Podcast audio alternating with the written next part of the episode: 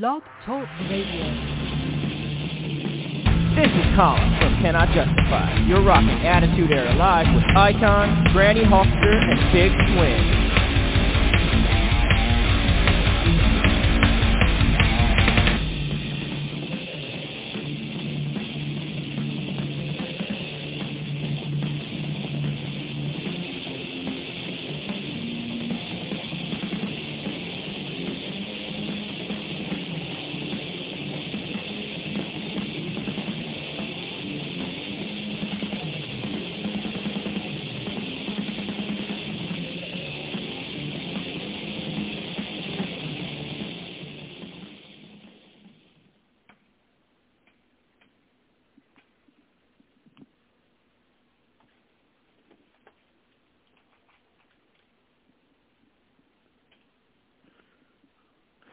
Okay, ladies and gentlemen, guess what time it is? It is time for Attitude Era Live time. And uh, what is going on? Can you hear me, everybody?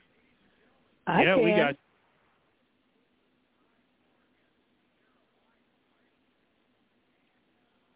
Why are we on a delay? I don't know. All right, I'm getting a delay in my headset. Uh, so um, uh, let's see here. Can you guys hear me right now, or is it delayed? I can No, hear we can you. still hear you.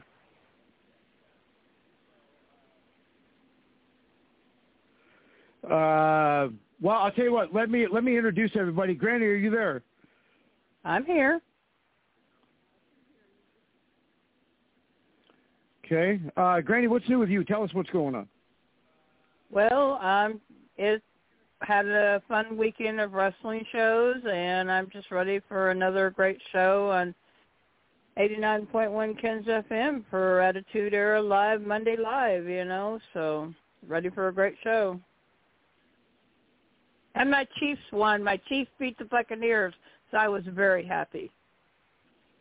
All right, and I think I just figured out what was going on. And uh, with us, as always, is uh, the Modern Nightmare Matthias. How are you, sir?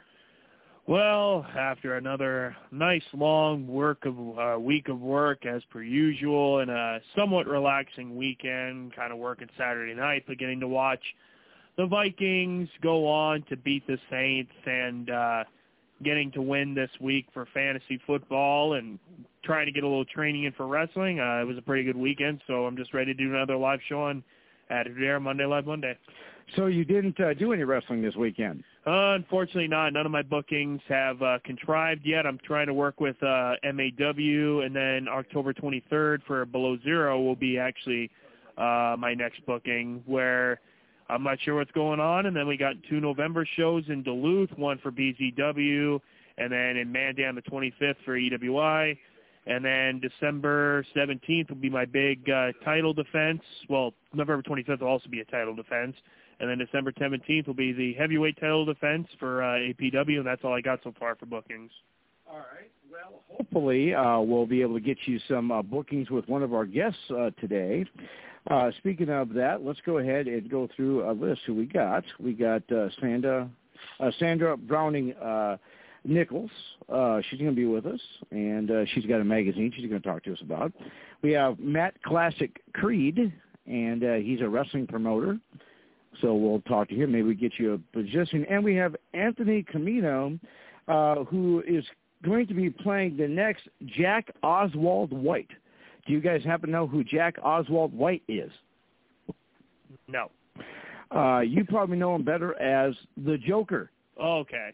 Okay. Yeah. Yeah. So uh, From the Batman series? yeah, yeah. He's uh, Anthony Camino is going to be playing the the he's going to be playing the next Joker in a in a uh, Batman movie. So maybe we can get him. Uh, uh, I know that you like Batman, Ken. So maybe we can get an autograph for you. that would be cool. All right.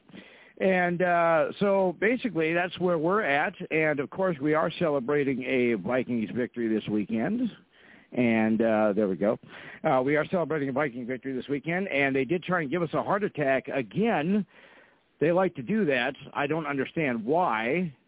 However, since they did come out as victors because the opposing team's kicker actually cost them a game instead of our kicker costing us a game, I was quite happy with that. And Granny, I believe your team, the Chiefs won, did they not? Yes, they did, and I was very happy because they were playing against those nasty Tampa Bay Buccaneers. And uh, I guess your uh, your favorite team won their first game this year, uh, the Raiders, as Big Swing would say. And, well, they're not my favorite team. They'll never be my favorite team. I mean, I don't like it. When you're a Chiefs fan, you're a Raiders hater. So you know that's just the way it works. And uh, as a Vikings fan, you know we uh, we we don't like the Cowboys, we don't like the Packers, we don't like the Saints. Um, See, I don't like well, the Packers. Well, I mean, I don't like the Cowboys. I don't like the Raiders. You know, so. And uh I, I was uh we were watching the me and my wife were watching the Packer game at a local establishment and we thought that uh, Green Bay were was going to come up short and unfortunately they did not. And what can you say? They lucked out again. And Matthias maybe you can uh uh help me on this one. Would you say that uh when it comes to quarterbacks in the NFL like Tom Brady and Aaron Rodgers that they do get babied a little bit, not only by the officials but by commentators as well? Well, I mean, yeah, there's always a, a biased opinion in any kind of situation. I mean, whether they tend to show it deeper or not, I would say. I mean, Brady is, of course, one of the greatest of all time, so they tend, you know, baby him a little bit. And of course, Aaron Rodgers is Green Bay's quarterback, so whenever they're probably in Green Bay, you know, they try to up talk him a lot. Um, so yeah, I, I'd agree there. It's just like I said, it all depends on the degree of what they say and how they show their bias. But of course, like everybody's got their favorite quarterback, so I mean, they'll talk highly of their favorite and try, try to smack talk uh, all the other ones that they dislike. Which is why I I love our quarterback because our quarterback has to earn everything he gets. He doesn't get any help from the officials. He doesn't get definitely doesn't get any help from the commentators uh, namely Joe Buck and Troy Aikman, the Vikings have to earn the respect that they get. Well, and here's the thing too. Do you actually think that Kirk Cousins is one of the best quarterbacks the Vikings have ever had? No, actually, I would say the, in my humble opinion, the best quarterback that the Vikings have ever had in my era. Okay, I'm not taking anything away from any quarterbacks before that, but in my era, two minute Tommy uh, was my favorite and probably the best quarterback that we had in my lifetime. All right. Well, from where I'm around, where I'm sitting right now, uh, I was always a big Daunte Culpepper fan personally myself because that was my team growing up. Daunte Culpepper, Randy Moss, Cris Carter, Michael Bennett, Jim Kleinsasser, Chris Hovan, all those guys were definitely uh, were definitely that was definitely my team uh, growing up. Well, you know, I I, I love Daunte Culpepper as well, and I never had an issue with Daunte, uh, especially uh, uh, in that uh, playoff game against Green Bay in 2005, I believe it was. And I know Granny, she's a little more seasoned. We we don't have we have a few minutes, but uh, Granny, who's been your favorite Kansas City Chiefs quarterback? And you can't say Mahomes because he's new. Well, now Mahomes has been there for a few seasons. So, you know, I mean, I was always I mean, I loved um Rich Gannon when he played for him, Alex Smith when he played for him. I even liked Joe Montana when he was their quarterback. You know, but yes, I'm a big Patrick Mahomes fan. I love Patrick Mahomes. I think he's awesome. And what I mean, you know, and of course, you know, Len Dawson, he was I mean, God rest his soul, rest in peace, Len Dawson. I mean, he was absolutely amazing back in the day too, you know. So well, I will say one thing. Uh, what I remember most about Len Dawson was he was on HBO's Inside the NFL when I was a kid, and uh, that's what I remember about him. And uh, the hosts were Len Dawson and Nick Buoniconti.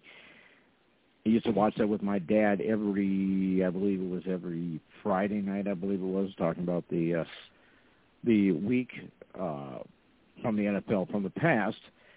And we're just waiting here for our first guest, and I do believe she's available. So we are going to take a quick little commercial break to make sure this is all working properly. And we will be back after these messages from our sponsor. Give us about a few seconds. The new Woodspring Suites of Fargo, located at 1090 35th Street North at the I-29 and 12th Avenue North interchange, is an extended stay, pet-friendly hotel with kitchenettes in every room, including a stovetop, full-size fridge, and microwave, plus a big 40-inch flat-screen TV with free Wi-Fi. You can book a room at 701-582-1600 or online at www.woodspring.com. Woodspring Suites of Fargo, rated 4.2 by Trust Score. And we do want to thank uh, Woodspring Suites uh, Fargo for sponsoring our show.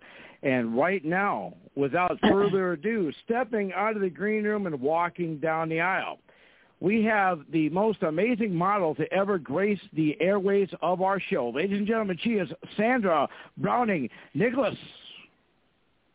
Hey, y'all. This is Sativa Sandra, aka the Hemp Queen, and you're listening to the Attitude Era Monday Live Monday on 89.1 Ken's FM with your hosts, the icon, the big swing, the godmother of wrestling, Granny Hulkster, and the modern nightmare, Matthias. So how are you, Sandra? Good to have you with us. Thank you for joining us. Absolutely. Thank you for having me. I'm doing really well. I hope you guys are doing the same. Well, you know, uh, we are here in North Dakota, and it hasn't started snowing yet, so we're doing pretty good, I would guess. Uh, you know, because uh, in yeah, North Dakota, could start snowing at any time from well, from August to uh, March. Well, so uh, here's what we're going to do here. Sandra. Yeah, here's what we're going to do, Sandra. If you want to give us a quick little background about yourself, and I'll ask you a few questions, and we'll do a roundtable, and we'll come back to me, and I'll ask you the tougher questions.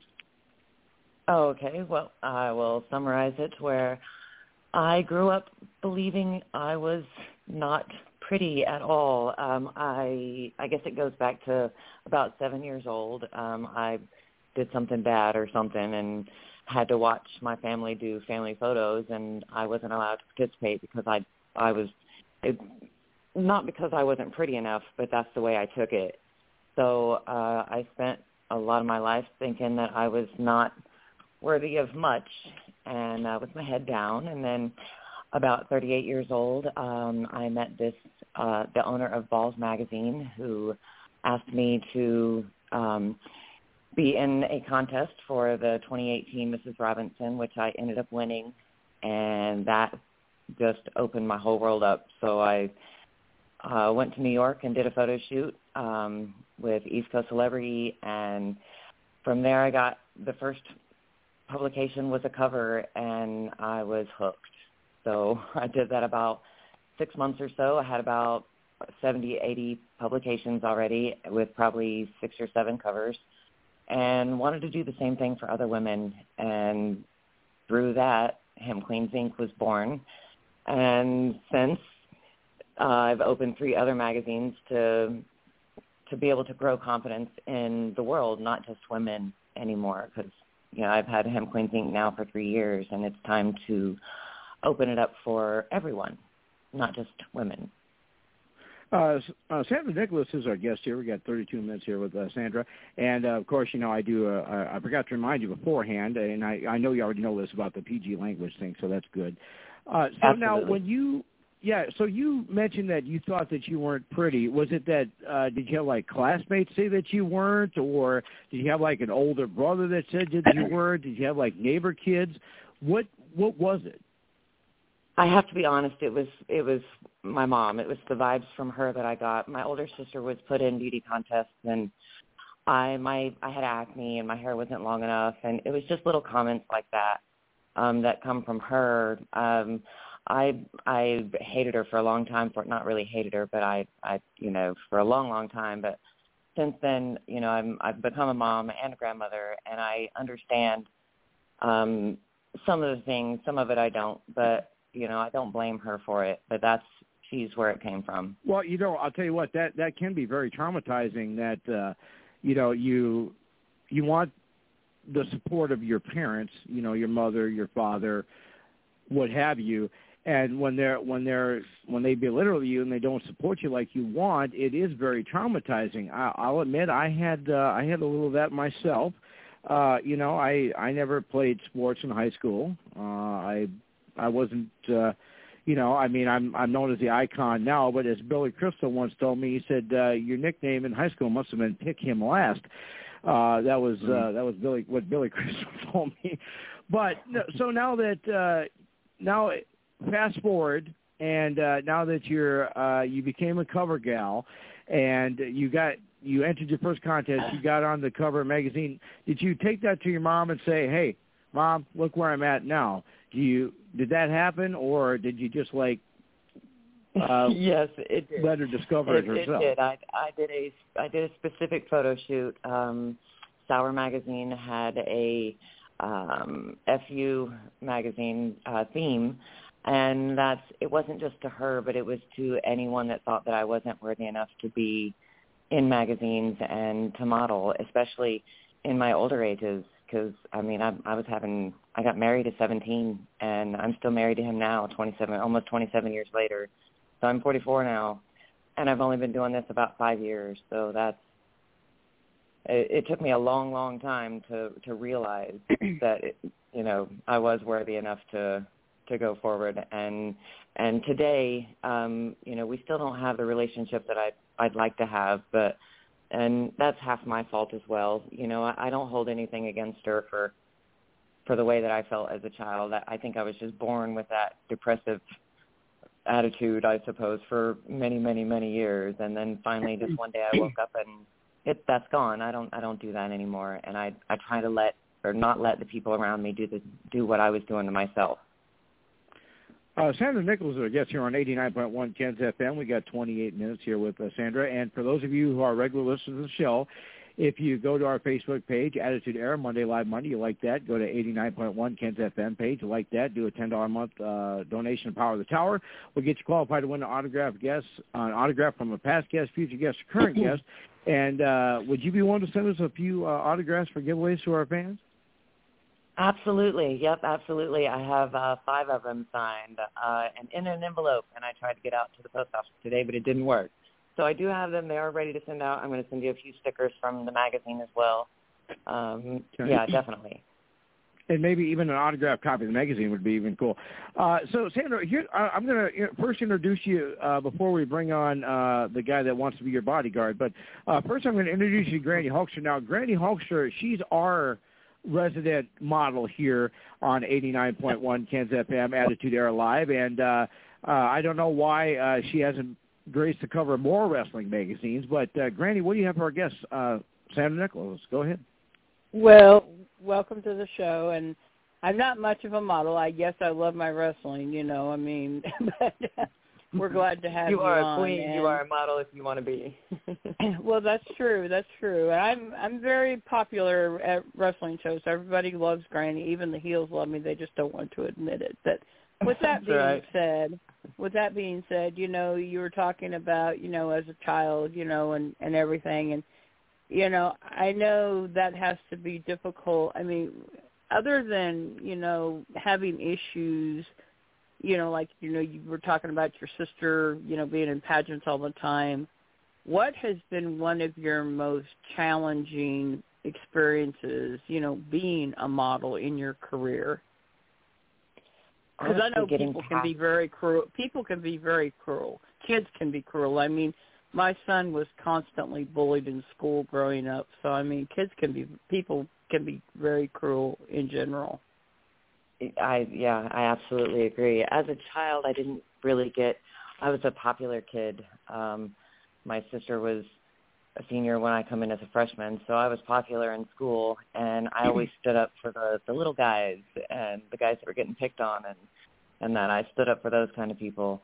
So the most challenging um, in my modeling career would be getting past my age because uh, which is funny because I am all about and I promote you know all ages and all the rest of that. But I grew up in the time where you had to be a specific look. You had to be tall, skinny, blonde, you know, and I I had all that, but I didn't have the face or the the confidence to do that. So I guess it, once I got past, I've I've gotten past it now. But uh, being able to shoot in group settings with other models that are in their early 20s, being able to shoot with them, knowing that I am literally old enough to be their mom, like my kids are their age, and getting past that is probably one of the most biggest challenges for me personally in the modeling part.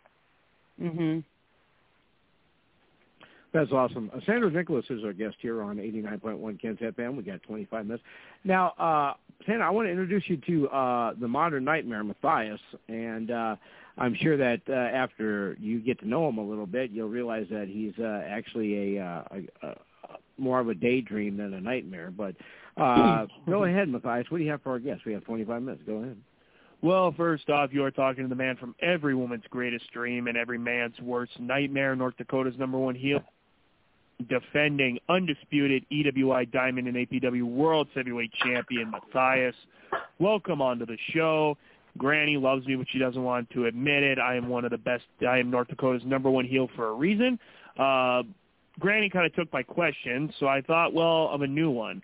Was there any dream like mag or like a magazine that you always dreamed of modeling for? Like, was there one that you kind of that caught your eye? Was like, one day like to model for them, or have you, or has there been like a peak magazine that you like you realized, hey, I've got this, or this is what I want to do?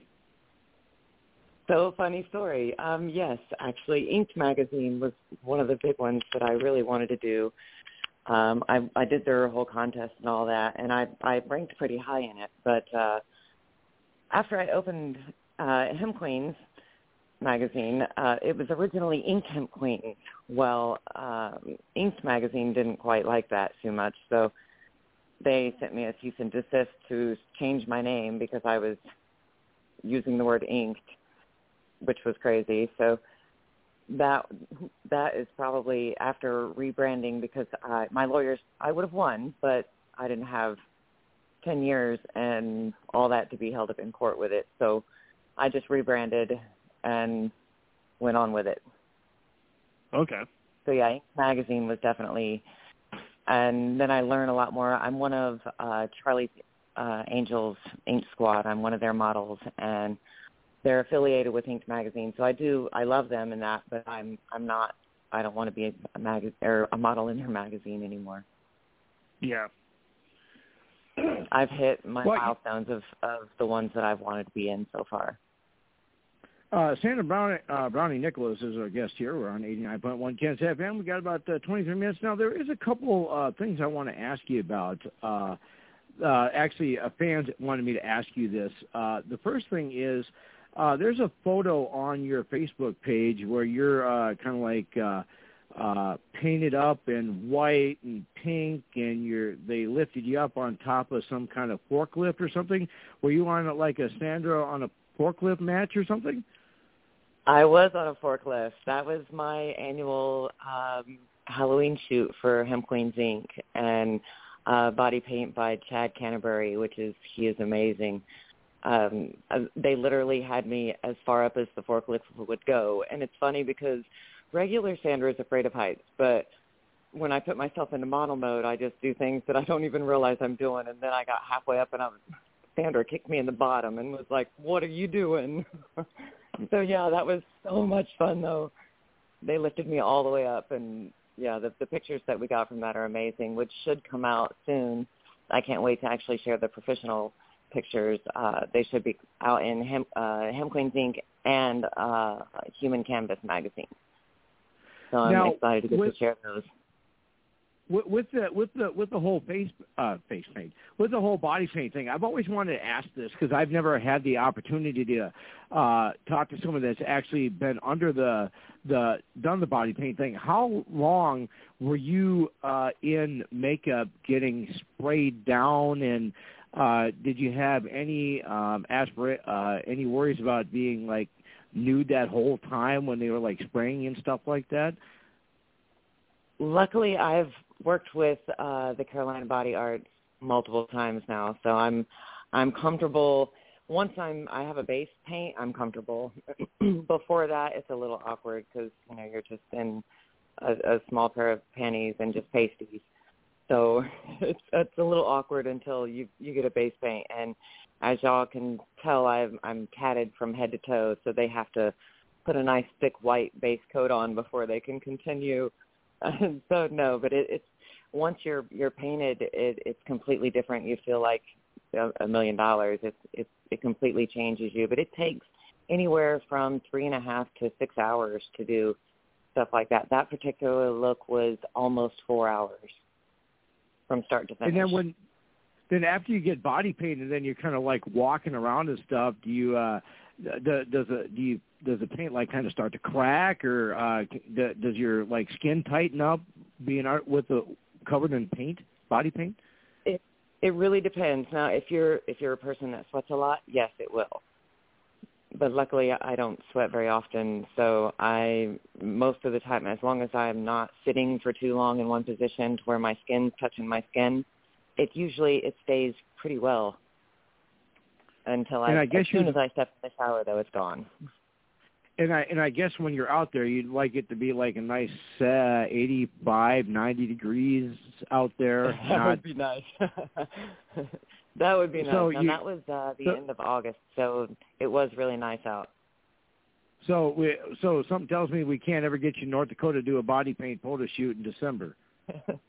That's for sure not happening unless we're indoors with lots of heaters.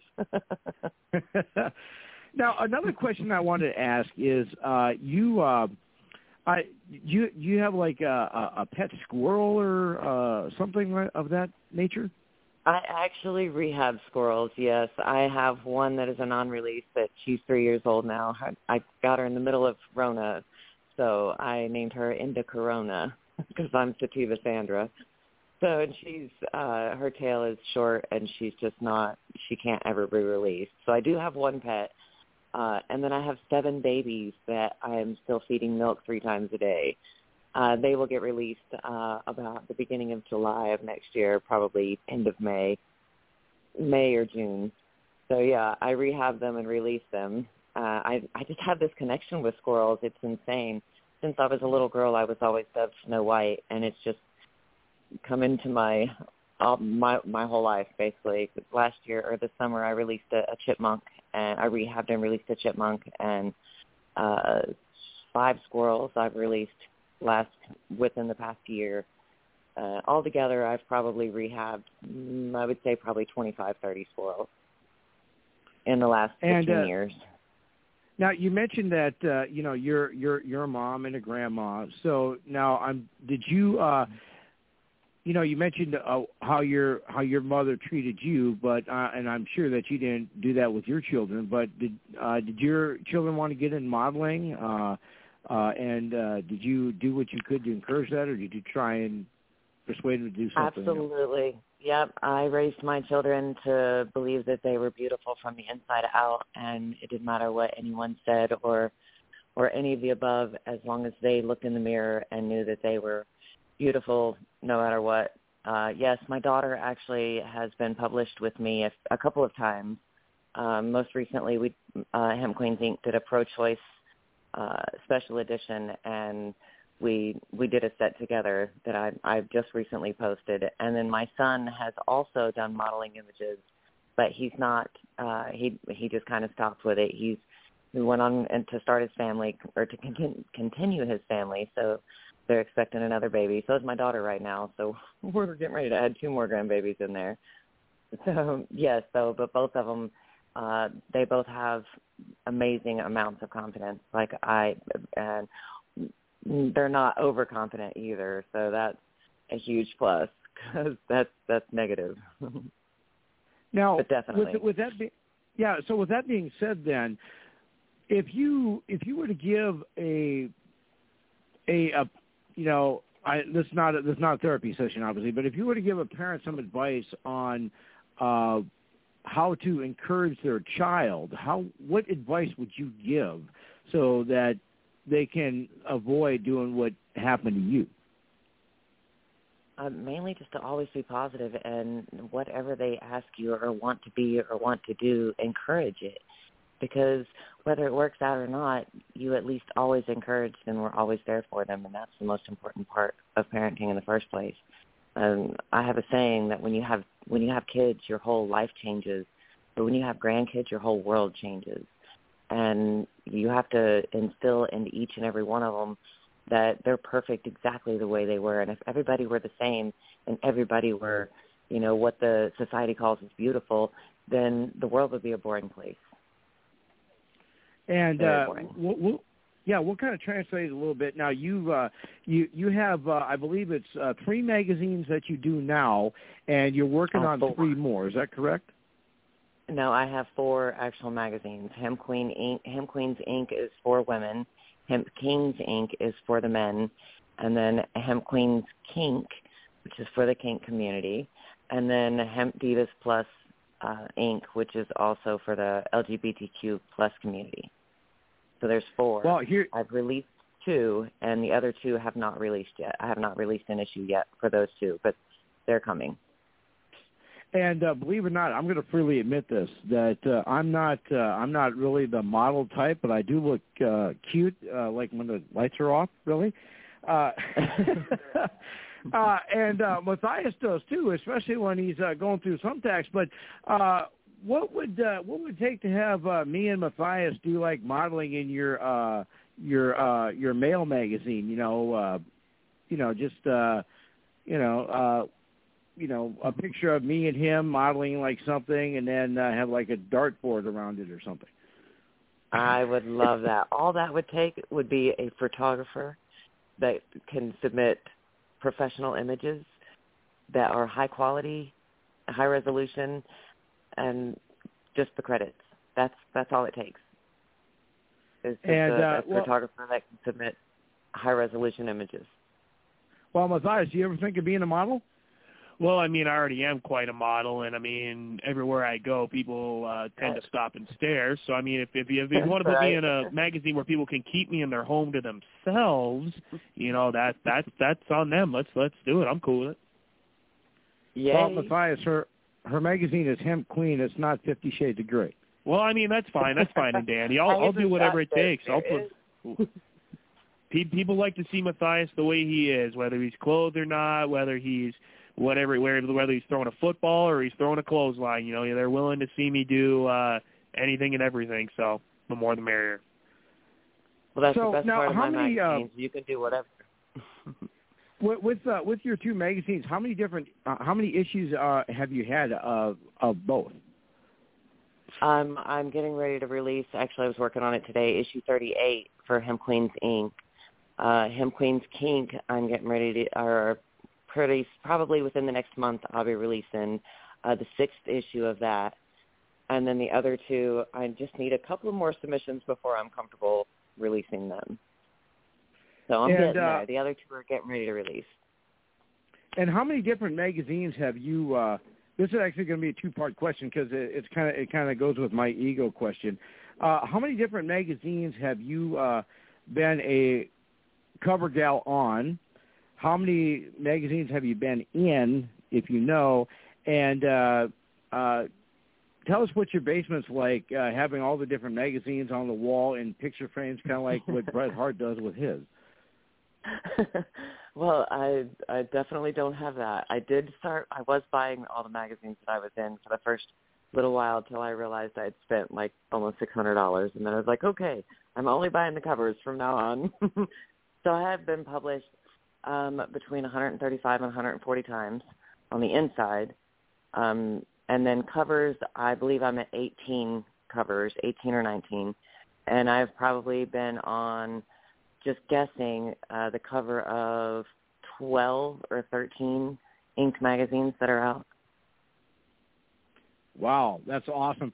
Now, uh, when you uh, first when you first decided that you were going to uh, publish your first magazine, what what was uh, what was your main uh, thought? It's like uh, you know, if the if it goes, great. If not, I'll try something else. What was your what was your hope at the beginning? I just wanted to grow confidence. I I don't. It has nothing to do with making a, a penny. It's all about growing confidence because to me that I'm I'm the richest person in the world when I get to put people on my covers that have never been on a cover before or um that are just excited to be a model in general and you know otherwise wouldn't wouldn't try if it weren't for me out there telling them that they're worthy. And if uh, someone, uh, and yeah, I don't know if you you do this or not, but if someone wanted to like advertise in your magazine, what, do you, do you uh, I'm sure that you do sell ads and stuff, correct? I actually don't sell them. I I give them because again, this isn't about money. It's all about. Uh, I mean, even it does cost me a lot of time to make a magazine, but I do the whole thing by myself. I I edit, I publish, I all of it myself. Um, I don't print it, but everything else I do. So uh, for especially the Hemp Queens, um, all women ads are free. I don't. I've never charged. I give out a, a one-page free ad. So what would it's just uh, about growing what, confidence. And, so what would we have to do to have you advertise just one time the Attitude Era Live show in your magazine? All all I need is your logo and information, an eight by ten page of whatever you want on. That's what I need. And then, uh, hey, that'd be cool, right? We we get put put in a magazine for now. Uh, Matthias, uh, that, we got a picture of you. We got a picture of Granny, and we got a picture of me. and nah, nah. All we need is an eight by ten of me holding both my title belts. That's all we need. Well, that we I, like I, five or uh, six poses though. right. That's perfectly fine with me. I got multiple promo pictures I can put on this. Well, I'll tell you what. He What? he, he I know he doesn't sound like it, Sandra, but he is a pretty good looking guy. Even though he's not my type, he is a pretty good looking guy, though. well, uh, lips are only skin deep. The the beauty comes from inside, and I hear beauty in all of you. Well, Matthias, you may have all those promo pictures of you, but Granny's got lots of pictures at different wrestling events, you know, talking to the bad guys and doing what Granny does best, being one of the best fans in the world of independent wrestling today. So, Well, you I mean, I mean that that's cool and all, Granny. That that's very great and all. But I mean, I'm the one with the gold, and from what I remember, look you at you were my supposed look to at send. my pro look at my profile picture, buddy. I'm holding a pretty snazzy belt there myself. And you know, But, I mean, I've when got Granny two. went, when Grant went, well, what do you do when Granny went to WrestleMania this year with my family and my friend from New York, I had the people from Fight TV do an interview with me, and people are still talking about that interview. I found out from a very reliable source that one of the people that's involved with WrestleCon was actually talking to my friend that went with us to Texas, and he was actually asking my friend if I had a table set up during WrestleCon because people were so amazed with me walking around. I was very popular in Texas this year at, at Well, I'm my surprised very you didn't break a hip. No, I did not break a hip. And you sound like my wrestling buddies that, you know, tell me to sit down and shut up before I break a hip. So that just goes to show you how popular and how much how many people actually love Granny Hulkster. So just throwing Well, that and I out there, Matthias. I've had to deal with a lot of old ladies. I mean, when I was going out for my boot camp match a couple of weeks ago, I had one hit me in the back with her cane, trying to be all tough, and I sat her down pretty quick before I ended up fighting against Eric Bischoff. So I mean, it was. uh I mean, I'm not. I'm not used to making, or I'm pretty used to making sure old ladies sit down before they injure themselves. All right, well, guys, we uh, we want to get back. This is Sandra's time, uh, so we have uh, Sandra as our guest here. We have seven minutes here left with Sandra, and uh, we uh, we do appreciate uh, you joining us. But uh, so we can do this before we run out of time, before these guys have another WrestleMania here in the studio. Uh, what uh, if our fans want to check you out? Uh, do you have a Facebook, an Instagram, YouTube, a Twitter, a Twitch, a TikTok? What do you got? I do. Uh, my Instagram is at. It's actually I hate people. I H A eight P P L. I've said that since the day I was born. my Facebook is the Sandra Browning Nicholas. Um, my website's hempqueensinc.com. Uh, you can catch my magazines on Instagram at Hemp Queens Inc. Mag, Hemp Kings Inc. Mag, Hemp Divas Inc. Mag, and Hemp Queens Kink Mag. Um, uh, you can reach me through any of that. And I just have to And, say, I uh, have to add to that. Y'all can keep your belts. I'll keep the crown. There you go. All right. Well, now I got an idea. Now it's going to be me versus you. I'll put my diamond title on the line. You put your crown on the line. I'm in. We'll do it. We'll do it inside a cage. yes. Yep, I'm in. Uh, you know, and I'll tell you what, uh, Sandra, I know exactly what uh, outfit you can wear for the for the event. Uh, uh, I think it was a, a, a recent photo shoot where you uh, were wearing a crown, and uh, on your Facebook thing you said, uh, "Do I look a little witchy?" That outfit. Yes. yes. Absolutely. No, I was kind of. I was kind of curious. Now, do you get to keep all the outfits that you wear? Or do you uh, do you make them yourself, or do you buy them, or uh, I do. I purchase I- them all myself. oh, so you don't really Yeah, have a designer or anything? outfit. No, no. I purchased them all. I I purchased the pieces and put them together myself. And yeah, makeup uh, too. this- I I've, I always do my own makeup and hair also. What? Uh, how? What's what's the longest it takes you to make a costume?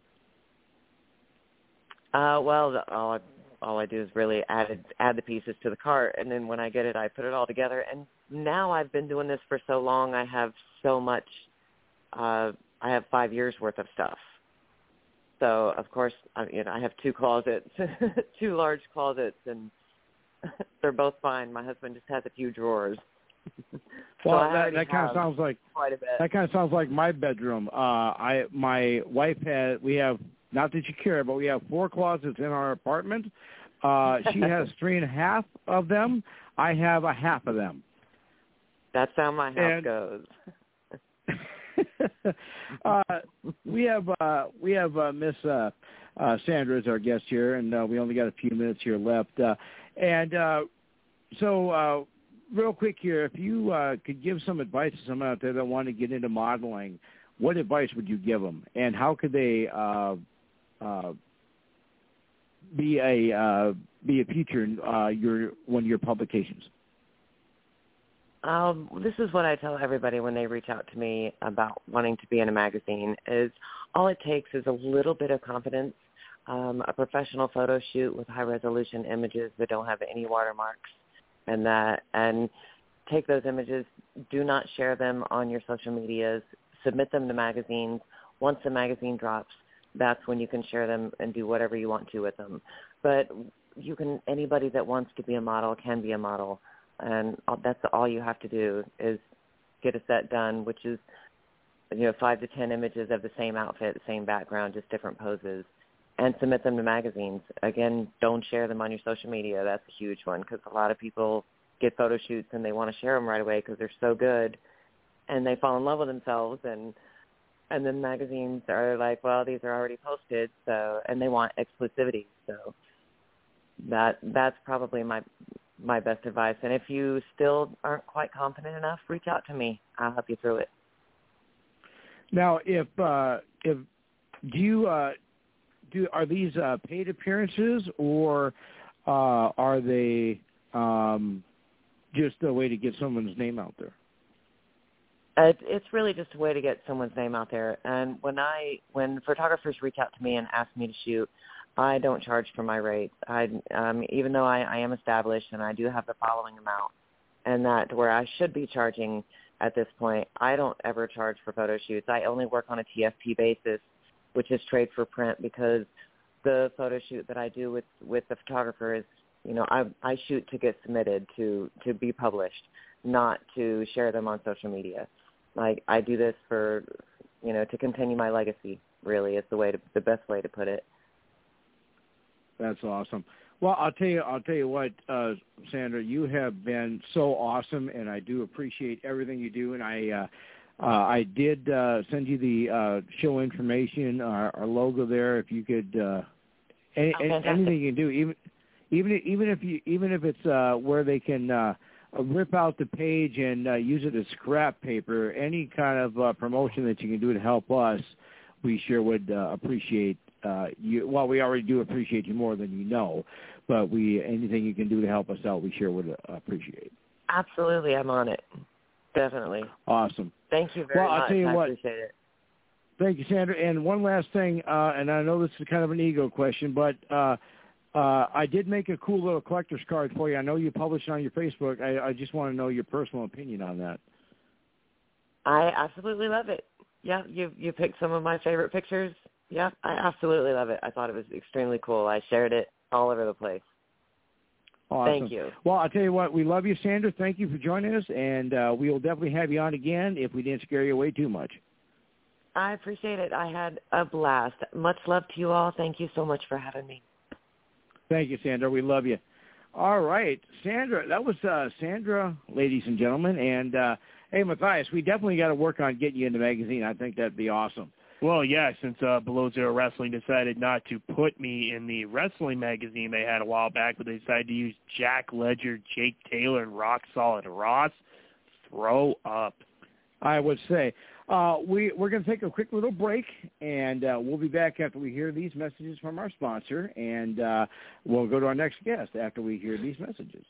Ladies and gentlemen, the new clocks are here. The new clocks are here. Yes, for a limited time, you can get your very own 89.1 Ken's FM clock.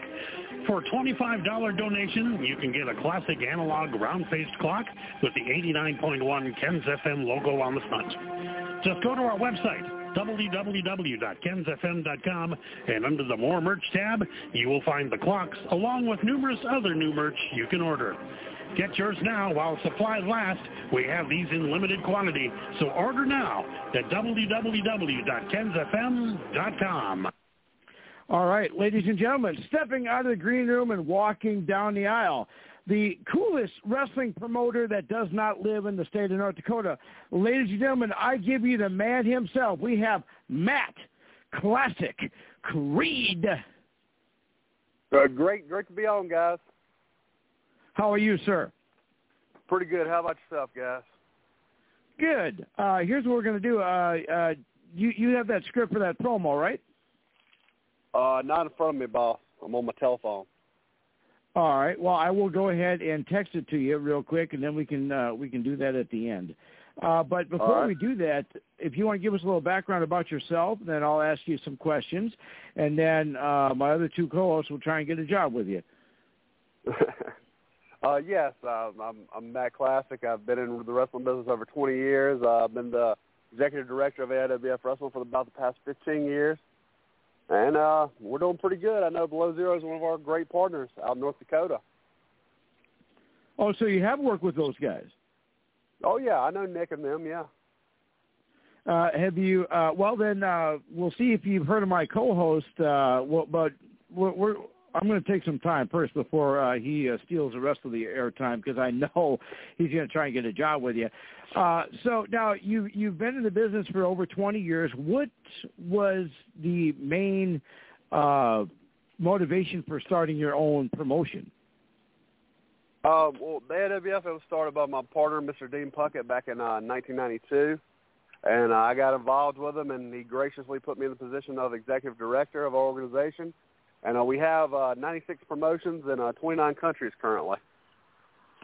So, with your uh, promotional style, are you uh, are you like a Vince McMahon who sends out the troops?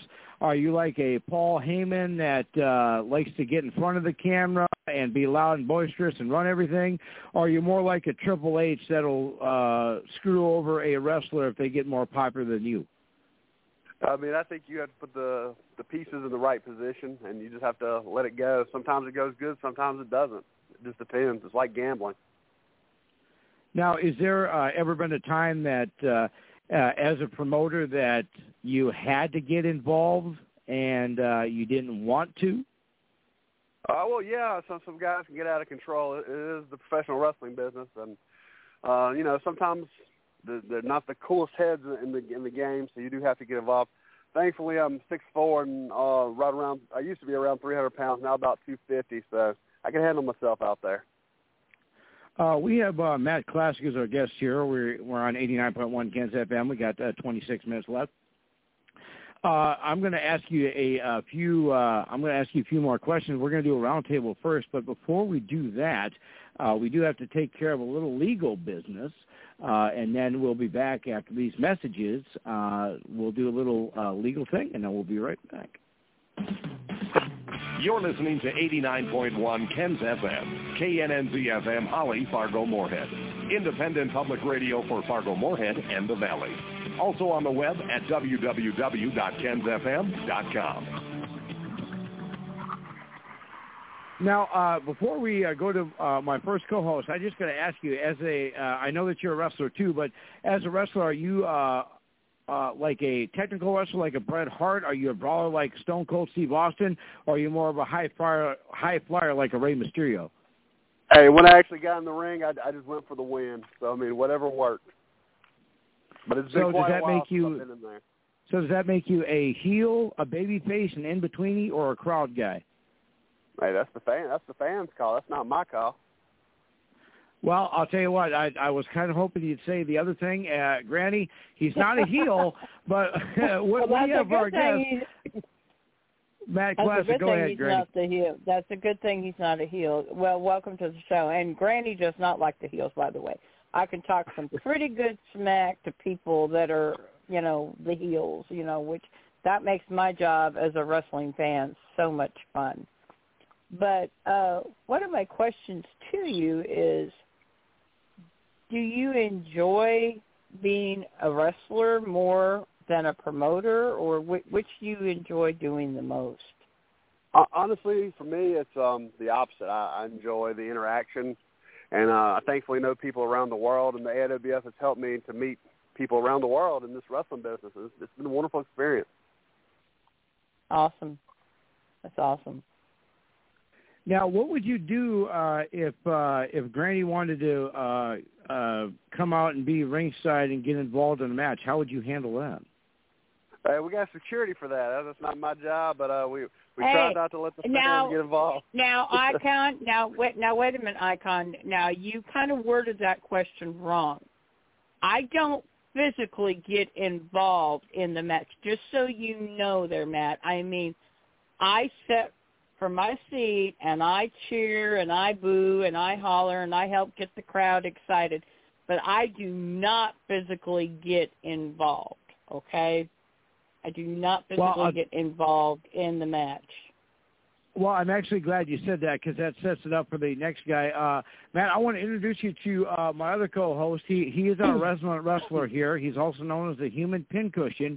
And uh, if you ask him, uh, he could come work a wrestling couple wrestling matches for you, and uh, he'll help you sell tickets and raise the ratings. You can just ask him yourself. So, uh, Nightmare, what do you have for our guest? Go ahead. Well, my mic's there. We go. My mic is finally on. Thank you. Yes, you are talking to the man from every woman's greatest dream and every man's worst nightmare. North Dakota's number one heel, the man from every woman's greatest dream, the current reigning, defending, and undisputed EWI Diamond and APW World Heavyweight Champion Matthias here. Welcome onto the show.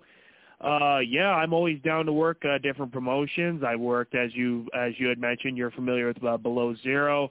I've worked with uh, in people in, in Kansas, in uh, soon to be Arkansas. Hopefully, I've been to Minnesota, Wisconsin, uh, all those kind of places. I'm trying to go anywhere and everywhere I'm po- uh, that wants me.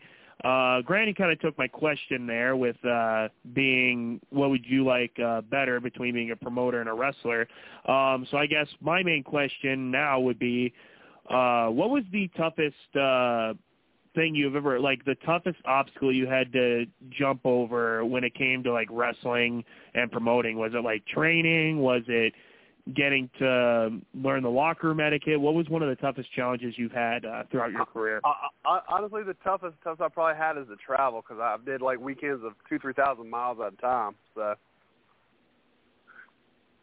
Yeah, that's always killer. I remember I traveled from uh from Fargo to Michigan down to Wisconsin and back, and that already took a toll out of me. I don't even know how many miles I drove there. But yeah, I mean, it's like to me, traveling's always fun because you know, like I mean, Yeah. it all depends on if you're alone or if you've got a group with you. like with me, I've always got my merch people with me, so they always keep me awake and always keep me entertained while we're traveling the multiple multiple miles going through all these states. Oh, you actually admit that you have merch people. Okay. All right. Well, yeah, that's a, that's a stretch for you. Yeah, well, I mean, one, one a fan of mine, a good friend of mine, decided, hey, do you want to do some merchandise? And of course, you know, Matthias does not need merchandise. I mean, I just I'm out there popular as it is. But apparently, some people want to wear my face on their shirt, or you know, have a beer koozie with my face on it. So you know, we decided to do a little bit of merch and my merch crew always wants to travel with me to get the experience that I do. So I I let them travel with me and uh, go places that I get to go. So now, I guess my next uh, question, Matt, is uh, if uh, the Modern Nightmare here uh, would want to come wrestle for you, what would he need to do, uh, uh, or basically any wrestler for that matter, have to uh, do to come uh, wrestle for you? Well, I mean, I, personally, it's mostly our, our federation's running. I mean, I run a little bit um, each year, a, a few shows, but I, I stay pretty busy with 96 promotions, uh, dealing with them, dealing with our championships. We have seven active championships around the globe right now. So, but um, you know, I, I, I can give you some contacts if they want to hit me up. I mean, I, I can give you some contacts. I know a lot of people. So now you mentioned that you have promotions all over the world. Now, do you uh, uh, do you uh, do a lot of uh, traveling? Do you like go from to every promotion just to make sure that everything is running the way that you expect it to? Uh, well, thankfully, with the internet age, you can you can get a good feel of things um, from a home office, actually. But um, uh, when I was younger, yes, I would I would travel a lot more, and I've, seen you know probably two thirds of the United States at this point. And uh, you mentioned you have uh, you have uh, promotions uh, all over the uh, uh, uh, all over the world, but uh, how often do you travel overseas, if uh, at all? I have I haven't been to overseas in quite a while. Uh, I went to South Africa thanks to AWF Wrestling. We had a partnership over there, uh, which we currently have a different partnership over there. Um, they actually um, WPW runs the Coca-Cola Rumble there. They run like a thirty thousand seat stadium once a year over in uh, Johannesburg. Really? Now, how many different Yeah. wrestlers do you have on your roster? Uh, well, I wouldn't say anybody would be necessarily on my roster. We just uh, we have uh, championships that that we crown and they're they're defended. Like our current world champion, Mr. Damian Wayne, he he goes around the world. Um, our America's champions out in California, Star Samurai, he's based out of California. Our tag champions are out of Oklahoma City. Uh, like I said, uh, I know y'all know Gino Rivera, our cruiserweight champion. Uh, Matthias, you know him? Gino Rivera, yeah, he's wrestled for uh for BZW a couple times. He's actually a really cool guy. He's a really good wrestler. You beat him, didn't you? No, I, I the one thing uh, that is one person I've yet to compete against is Gino. Uh, Gino, when he came in here, of course, got to wrestle uh, our champion, uh, currently Jack Ledger. But yeah, Gino's been a Gino's a cool guy. He's he's very athletic. He's very talented, and uh, he's a really good heel. But of course, Matthias is North Dakota's number one heel. So if they ever wanted to do Gino versus Matthias, I think uh, we can make something work.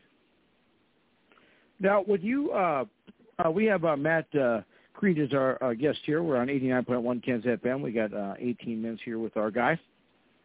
So now, when you uh, when you uh, have all these uh, different promotions and you have all these different, uh, uh, I, I don't know, do they still send in tapes or uh, do they send in uh, resumes and stuff saying, "Hey, check me out," or uh, do you uh, do you go out and uh, watch different uh, promotions and then you're like, geez, I'd like to add that wrestler to my roster uh, or promotion. Uh, Take well- us through that, how that works. All right. Well, uh, how that works? A lot of time, word of mouth is, is the best way to get noticed in this business. I'll say that up front. Um, if guys are talking about you, you're doing something right, and usually word of mouth will make you check someone out. Um, but like I said, I talk to my promotional partners. Um, some of them I might talk to once a week. Some of them I might talk to once a month. Some of them I might talk to two, three times a year only. But um, they'll give me like the rundown of what's going on, and they'll send me footage and, and such. And I mean, I always have talent talking to me, and uh, it's wonderful. I love seeing you know, I love seeing new talent. I love seeing guys develop. I mean, because that's the whole point is to to keep going, to get better, to get get new. Because we want wrestling to live way past our lifetime. We want you know wrestling to live on forever. Now, with that with that being said, then when you when you are doing uh, your promotional thing, do you have? Uh, I, I want to kind of go a little um, behind the scenes here, uh, but we'll keep kayfabe. But uh, when you uh, are doing, are you promoting your shows now? Do you have uh, someone that designs your posters? Uh, do you have someone that uh, uh, books your arenas? Take us through that. Okay, yeah, I do have someone that does my posters. I have a guy I regularly use, um, Josh Kyle. Um, he also runs ICS in uh, West Virginia, which is a good show for everybody to check out. Um, but um, usually um, I, I'm, I'm running in a venue that somebody else already has. It's one of my partners. So like I don't have to book it; they book it for me. They give me the date. I'm like, hey, I want to run this, and they're like, okay, cool. And that's how we do it. And we work up, you know, a deal, how to split the money and such. That's so now, with that run. being with that being said, then uh, if so, someone wanted to have you come and put on a show, say like here in North Dakota, where uh, you can have someone uh, beat the tar out of uh, Granny's buddy uh, Sylvester J. Fox, uh, my new manager. Well, we'll we'll get, we'll get to that. I, I want you just spoiled that. Thanks a lot. Uh, so, if we wanted to get you here to promote a show, what would we have to do? I mean, personally, I try to stay out of areas. Like I said, my, my buddies at Below Zero Wrestling do a great job in North Dakota. And like, if we get like any interest to our Facebook page or social media from organizations in a certain area, I'll probably forward that information along to my partner in that area if I have one. So you you send wrestlers to Below Zero Wrestling then? Yeah, well, yeah, but I would I would tell them like if somebody said like if it was high school or uh, anybody wanted to run a show, I'd say, hey, uh, you know, my, my pals at Below Zero Wrestling over there, uh, they run in the North Dakota area. They're the best to talk to. Here's their number. Give them a call. Oh, so so you're not one of those guys that uh, so you're not like a Vince McMahon that's going to go and uh, invade somebody else's territory then. No, see that's the whole concept of the AIWF. Everybody has their territory. We give everybody, you know, usually about a 60 mile halo from their home base. So and some some have a little bit better deal than that. I'll be honest. Like if you have TV or something, because a couple do have local TV. Uh, Matt Classic Creed is our guest here on 89.1 Ken's FM. We got about uh, well, we got about uh, 10 minutes with our buddy here. Uh, now, uh, for for those of uh, you, the regular listeners, if you go to our Facebook page, Attitude Era, Monday Live Monday, you like that, uh, go to uh, 89.1 Ken's FM page on Facebook, like that, do a $10 a month donation to Power the Tower. We'll get you automatically qualified to win a autographed picture of a past guest, current guest, or future guest. Now, would you be willing to send us a few autographs for giveaways? Oh sure, I, I, I got I got some other um, AWF memorabilia as well. I could probably send your way. Cool, and then I will uh, send you that address of where to send that, and then we'll uh, take Perfect. care of that. Now, uh, what? Uh, how many? Uh, when is your next show? Uh, without giving ticket price or anything like that, but when is your next show? Where is it? Uh, when is it? And uh, are tickets still available? And how would they get tickets? Well, we always have shows because we have so many partners. Some run weekly, some run yeah, all the time. But um, my my last show was um, just um, about two weeks ago. We ran the the 11th annual AIWF Crazy Eight tournament, which uh, Rob Killjoy won down in Lumberton, North Carolina. And we're, we're I'm honestly gearing up for our um, we have our 31st anniversary show. We haven't set a date yet, but that, that's that's what I'm in the planning stages of right now. And uh, when you um, you know, you mentioned that uh, you kind of pretty much have a home base that you stay in. Uh, is there any um, is there any place that you really want to go that you haven't had a chance to go to yet that you like to book? Mm. I mean, I always want a new country, but I mean, uh, uh, you, you can pretty much just about name any country, and, and we're in there. Um, like we have our um, our European title tournament coming up in uh, Barcelona, Spain, thanks to Lucha Libre Barcelona. Um, Australia's doing great. Um, uh, we got guys in Pakistan, the Pro Wrestling Federation of Pakistan, and we got guys all over from coast to coast in the United States. I mean, we we pretty much cover most areas right now. Is and uh, I, I there's got to be a wrestler that you know that you looked up to that uh, you've uh, that uh, got you inspired to do what you're doing. Who was that? What wrestler was that? And you can't say me because that'd be too easy, and you can't say Matthias because we know you'd be lying then.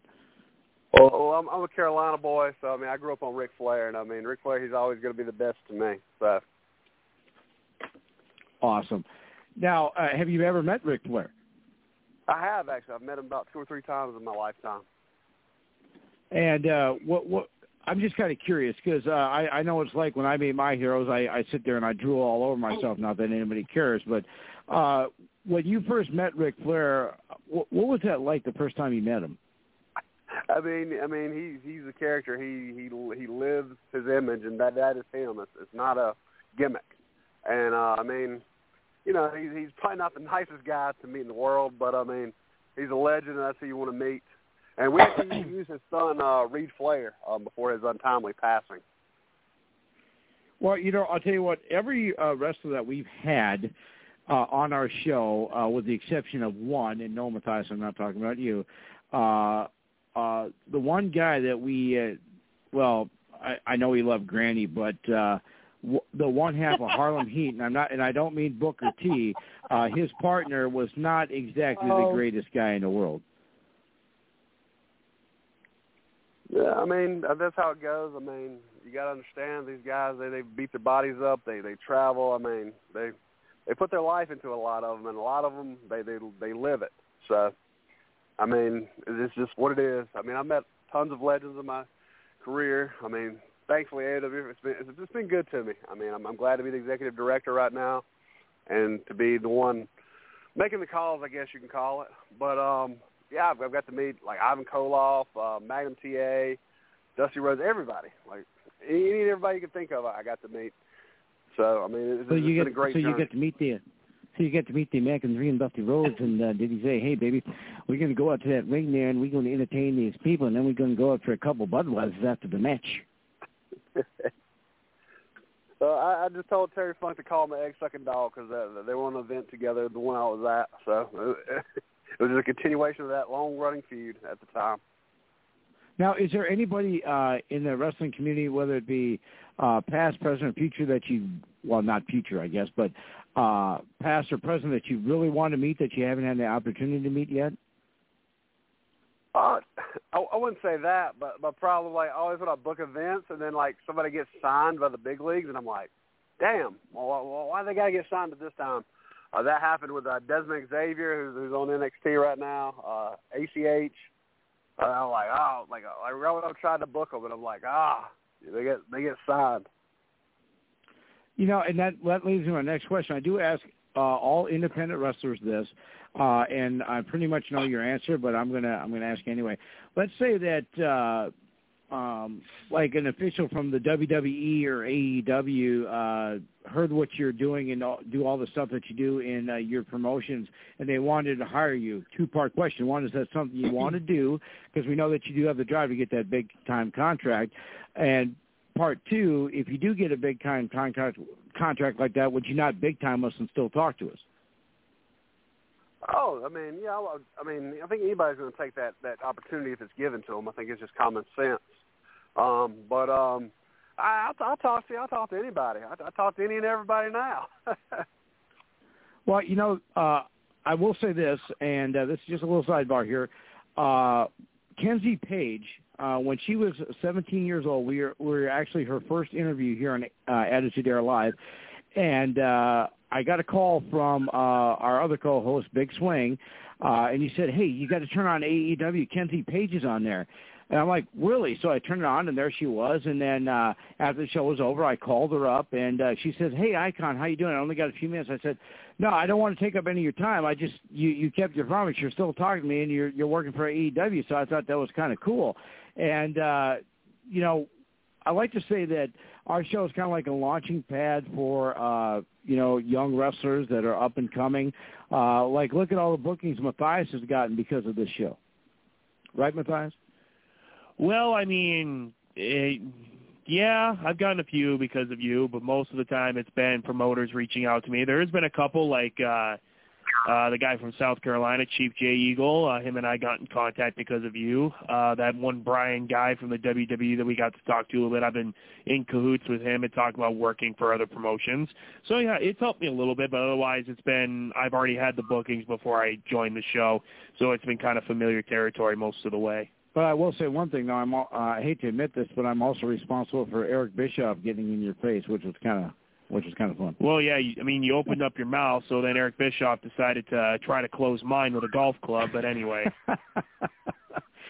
have you ever, uh, Matt? Have you ever met Eric Bischoff? I've never met Eric Bischoff, but I have met Chief Jay Eagle. I've known since I was ten years old, and I'm almost thirty-seven. So. Yeah, I'll tell you what. He's a great guy. He's a funny guy. And uh, Matthias, hey, Icon, I, I, I've got a question. I've got a question for that really quick. You know, when you mentioned when you mentioned you had some tag team champions from Oklahoma City, who are those guys? Because I I live in Arkansas, so I don't know if I know oh, them or not. Uh, yeah, um, right now uh, Drake Gallows and uh, SLQ just beat the Psychotic Messengers about uh, I think about two weeks ago.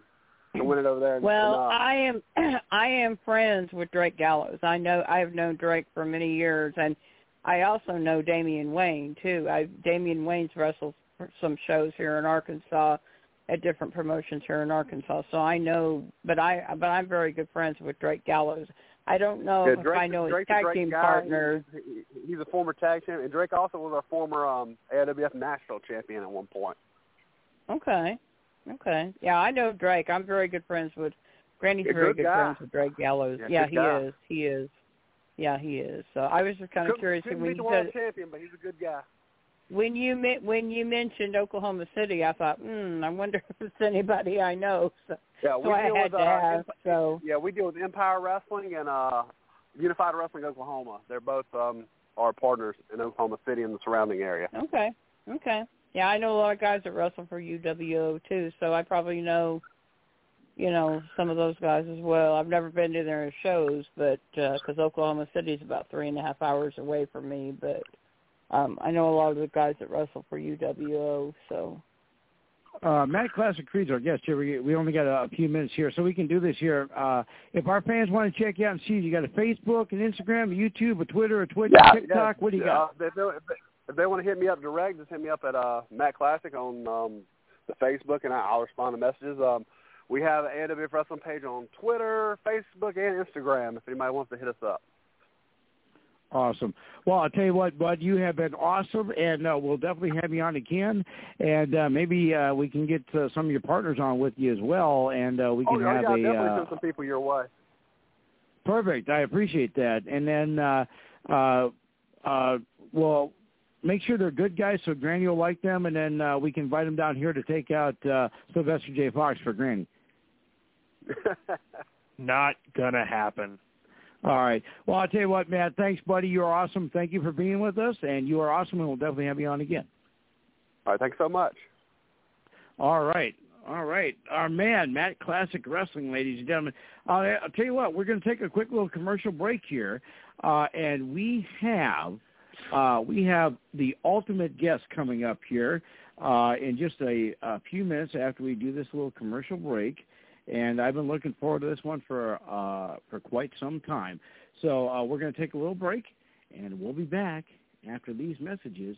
And don't forget to stay tuned. As a non-commercial radio station, Ken's FM survives in large part by the generosity of listeners like you who value public radio and have become a member. Your donation continues to allow us to support local artists and musicians and play the music you want to hear, not what advertisers think we should play. It enables us to broadcast feature story news so you can hear the news, not opinions. Public radio doesn't have an agenda. We're not in the business of pushing our point of view. Our mission is simple. Reflect your interests, not the interests of some corporation. If you believe that having an independent, non-commercial, public radio station in your community is a good idea, become a member now. Find out how by visiting our website at www.kensfm.com and remember, independence has a cost, and it's as little as $10 a month. Ladies and gentlemen, stepping out of the green room and walking down the aisle. He is the Hollywood elite, ladies and gentlemen. I give you, without further ado, a great friend of mine. He is Anthony Camino. Hey, this is Anthony Caimano. You're listening to the Attitude Era Monday Live on Monday night, only on 89.1 Ken's FM, with your host, the icon, the big swing, the godmother of wrestling, Granny Hulkster, and the modern nightmare, Matthias. How are you, Anthony? Good to have you with us, sir. I'm great. How are you guys? Good. Hey, we're we're going to have a lot of fun here. We have uh, Anthony's our guest here on 89.1 Ken's FM. We got 41 minutes here uh, with our buddy here. Uh, I'm going to ask you a few questions, and we'll do a round table. Then we'll come back to me. And I'll ask you the tougher questions. But first off, if you could give us a little background about yourself, uh, and then we'll have some fun. Sure. I'm a musician. I'm a independent film producer, and I'm an internet personality and uh, you've uh, you've uh, done a lot of uh, cool, interesting, cool stuff uh, in your career. Uh, one thing that uh, we'll we'll talk about, uh, uh, and, and we'll, we'll save it for a little bit. But uh, how many different uh, films have you produced uh, in your career, and how many uh, are you working on right now? Uh, I've produced approximately ten. Uh, at the moment, I'm uh, we just wrapped up with the Sawyer massacre, and uh, I'm off off taking a break at the moment, focusing on family. All right, and uh, with uh, with all the different uh, things that uh, you, you could do, whether it be the acting, directing, producing, uh, what do you like? Uh, what do you like doing most? Uh, being in front of the camera or behind the camera? I like it all. It's just a different uh, experience. Um, I do like producing a lot because I can kind of take on different roles. Um, I, I also love just working on music and kind of doing stuff behind the scenes with that. It gives me the freedom to to just do whatever I want with it um, without really having to, to worry about what other people are uh, expecting from it. It's sort of just my own thing. So. And uh, a few projects that uh, we're definitely going to talk to you about. Uh, uh, the bur- uh, the Burned Over District, uh, the Talon miniseries. Uh, I also want to talk to you about Slasher Scotty, which is really really cool. I uh, can't wait to talk to you about that. Uh, but uh, before we uh, before we do the roundtable, one thing I, I do kind of ask you about, uh, and uh, we're gonna we're gonna talk to this uh, talk to you this uh, a lot about. Uh, but I just got to ask you, what is like playing Jack Oswald White? Um, it's pretty. It's been fun. Um, I got to meet a lot of people through the character. Uh, of course, he he didn't have that name when I started uh, putting the makeup on. That's a, a more recent thing that they did with the character. But um, it's it's been a lot of fun. Um, it's interesting. There's a lot of uh, evolution to the the take of the character. Uh, it's been rewritten a couple times, so it's been a long road. And uh, for those of you who don't know, uh, Jack Oswald White is the Joker, and uh, he's in a movie called Batman: The Killing Joke. And uh, we'll uh, definitely going to talk a lot about that. It's in pre-production right now, so he's working on it. And uh, he has uh, the Sawyer Massacre that was completed, and uh, we'll talk a little bit about that. But before we do that, uh, we're going to do a little roundtable. Uh, Granny, I know that you're a big Batman fan, and I know that you always wanted to date Batman. So what do you have for our guest, uh, Anthony? Here, go ahead. Well, welcome to the show. And Icon kind of took some of my questions, you know, but um, what was your favorite part about getting to portray that type of character for that movie? Uh, just having the freedom to to put my own spin on it. So I wasn't doing an impression or impersonating any of the other actors that have played the role before. Um, it's just my own original take on the character. Maybe there was some influence from uh, other other portrayals of it, but it was uh, mostly my own thing. So. Oh, that's awesome. That's that's amazing. That's great answer.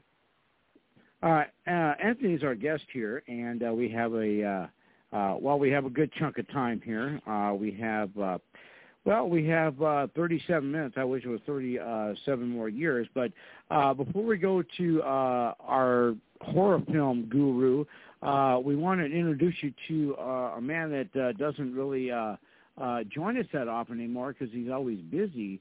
Uh, but uh, you did one hell of a job, and the only thing else I got to say is, how about them Cowboys?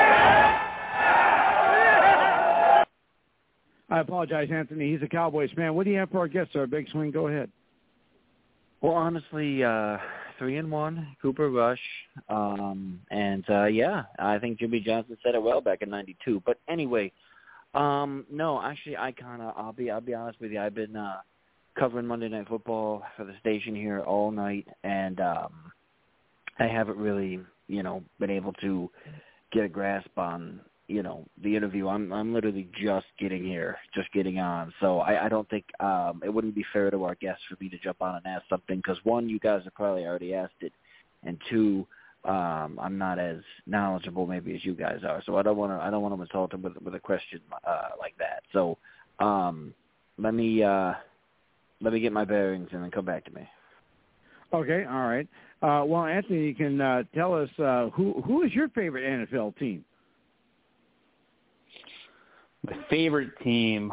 Uh, I'm from I'm from Rochester. We're real close to Buffalo, so I might get in trouble if I don't say the Bills. Well, you know, uh, believe it or not, Big Swing, he lives in Albany, New York. So uh, that that's something that you guys could talk about. But before we go to that, uh, now Matthias, I know, being the Modern Nightmare, I know you love your horror films, and uh, Anthony's done a few. So what do you have for our guests? Go ahead. Well, yes, you are talking to the man from every woman's greatest dream and every man's worst nightmare, North Dakota's number one heel, the current reigning, defending, undisputed EWI Diamond and APW World Heavyweight Champion, Matthias here. Welcome onto the show. Um, I guess my main question to you right now would be, as Icon said, you worked on a couple of horror films. Uh, what is one of the one of your favorite genres of films that you've ever been able to be? Well, I guess it's a two-part question. What is one of your favorite genres of film to watch, and what is you, one of your favorite genres of film to work on? I would, I'd have to say horror for both. I grew up watching it and just loved it from a, a young age.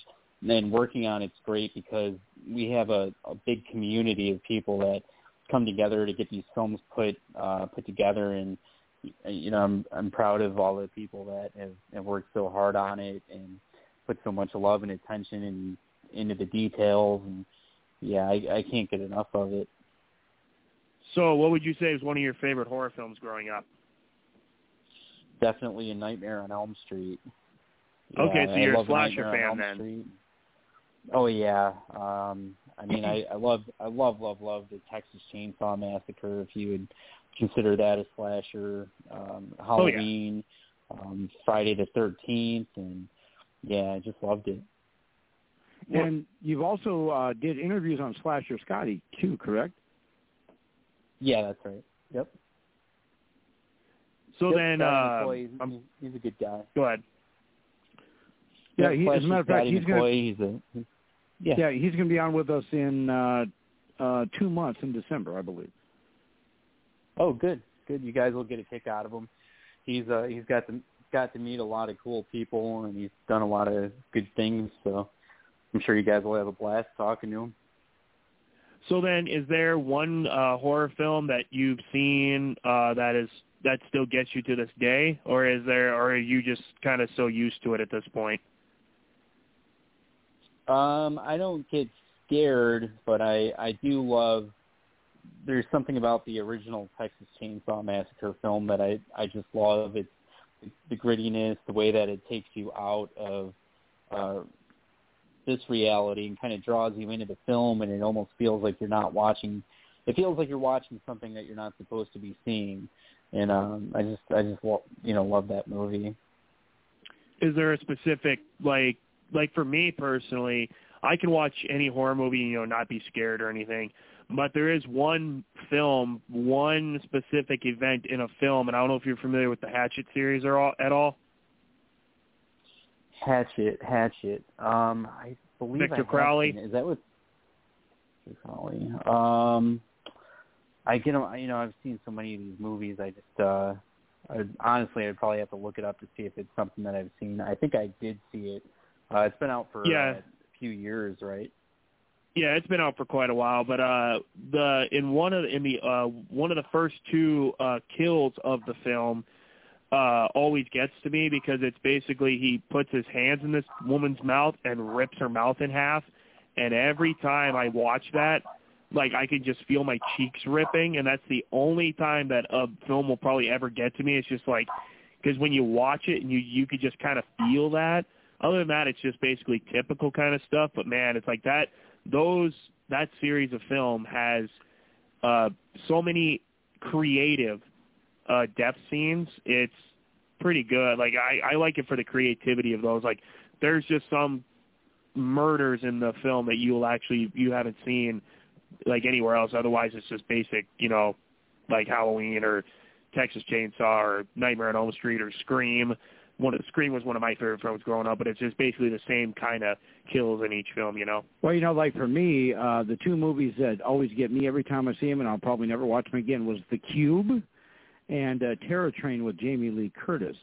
Uh I will never watch those at night again, and I'll never watch them with the uh in the dark again. Uh But anyway, uh, uh Anthony, before we come back to me, uh okay, I was going to say that. uh uh, you know, Big Swing, you know, he's out in New York. Uh, but uh, you guys are fellow New Yorkers. Uh, uh, you know, we could, uh, uh, if Big Swing wants to ask you a question about uh, you guys living in the same state, we can uh, do that. Big Swing, what do you got? Well, like I said, now that I've been able to to do a little bit of quick preliminary iPhone research, um, again, I'm not as I'm not as as uh, in depth as they are now. I used to be full time on the show, but you know, like I said, with with life uh, and everything, I, I can't be on as much. So, um, but I'm looking at the profile here. Did you, uh, by any chance, go to Nazareth, Nazareth College in, in uh, Rochester? No, I didn't. It it is right. Um, maybe okay. maybe ten minutes away, but no, I didn't go there. Okay, because I saw somebody with the same name, and I was about to be like, "Oh, I went to Hartwick," so that was like a big rival. But, anyways, um, what got you? Uh, and again, if they already asked this, I'm sorry, but um, like, so I see here independent musician. I see, you know, obviously we're talking about the the movie acting and things like that, uh, and the, the horror movies in, in specific. Uh, and again, if they already asked this, I, I do apologize. But uh, what kind of led you down that path? What made you think that this was what you wanted to do? Uh, and and what what were maybe some of your inspirations um, for for getting into this uh, these two particular career paths? Well, I originally just wanted to kind of get into acting, so I answered a casting call for an independent film when I was around 16, and um, Okay. I did some test shots for them, and uh, everything went well. But the the film at the time was just like a really low budget, no budget kind of thing, and um, the the director That's how they wanted usually to do off, yeah. Right, right. And so the director wanted to do a um uh he wanted to recast a lot of the roles. And I was still in school at the time, you know, I was having my mom drive me into the into the place to to do the work and, and that kind of stuff. So it's just uh, I got caught up with music and uh actually ended up leaving acting alone for like a decade. And um I was working on music that whole time and I released an EP um, and somebody saw it and asked me if they could use a couple of my songs in their films. And so uh, I, I, you know, I was excited for it. I thought it was something interesting and different, and I said, "Yeah, sure, go ahead." And that just kind of led me down the rabbit hole, and I started meeting different people and talking to different people, and just one thing led to another. Um, you know, you join on as like an associate producer on one film, and then it's kind of snowballed from there. Yeah, I mean, being in the um, you know, in the entertainment field, uh, in multiple avenues. I mean, I don't, you know, I, I don't sing or anything, but but uh, and I'm not, you know, an actor. But being in the entertainment uh, field, and a lot of friends who I know who who do do similar things uh, to what you do, it is all about who you know. And that that's really what it is. It is um, you know, getting your feet wet and sometimes you're gonna struggle for a little bit. You're going to you know, I, I know friends who were, you know, living out of their car for a year, you know, while they were trying to, you know, get their get their feet in the game, and uh, and now they're they're doing pretty good. So, I mean, it's it's all about that and, and the hustle, and um, you know, I appreciate everything you're doing for you know for the business because I know, you know, that particular those two particular fields are uh, you know, pretty unforgiving. It's it's it's either boom or bust, and uh, so, you know, sounds like you're on the on the right path there. Um, the one thing um, uh, Matthias talked about quickly with the horror movies and and you know some kill scenes and things. One thing I, I'm a huge horror movie buff myself. Um, you know, I was journalism major in college, so I wrote movie reviews and things. And uh, one thing that I just can't stand is, um, you know, when they take a remake of a classic. And um, Matthias, you probably I don't know if they're airing commercials out there in North Dakota, and if they are, I don't know if they're in color. But uh, the ones that are for Halloween Kills or Halloween Ends, this new one, and Yep. it's just irritating me. It's just irritating me because you know, obviously Halloween was my favorite movie as a kid. You know, the the the John Carpenter score was amazing. The you know the thrill of it and everything, and it was great. You know, and then they made like twelve of them and, and killed the vibe. And then Rob Zombie came back and made one, and it was just a gore fest that really didn't make sense for the Michael Myers story, other than the first half of the movie when it showed his childhood.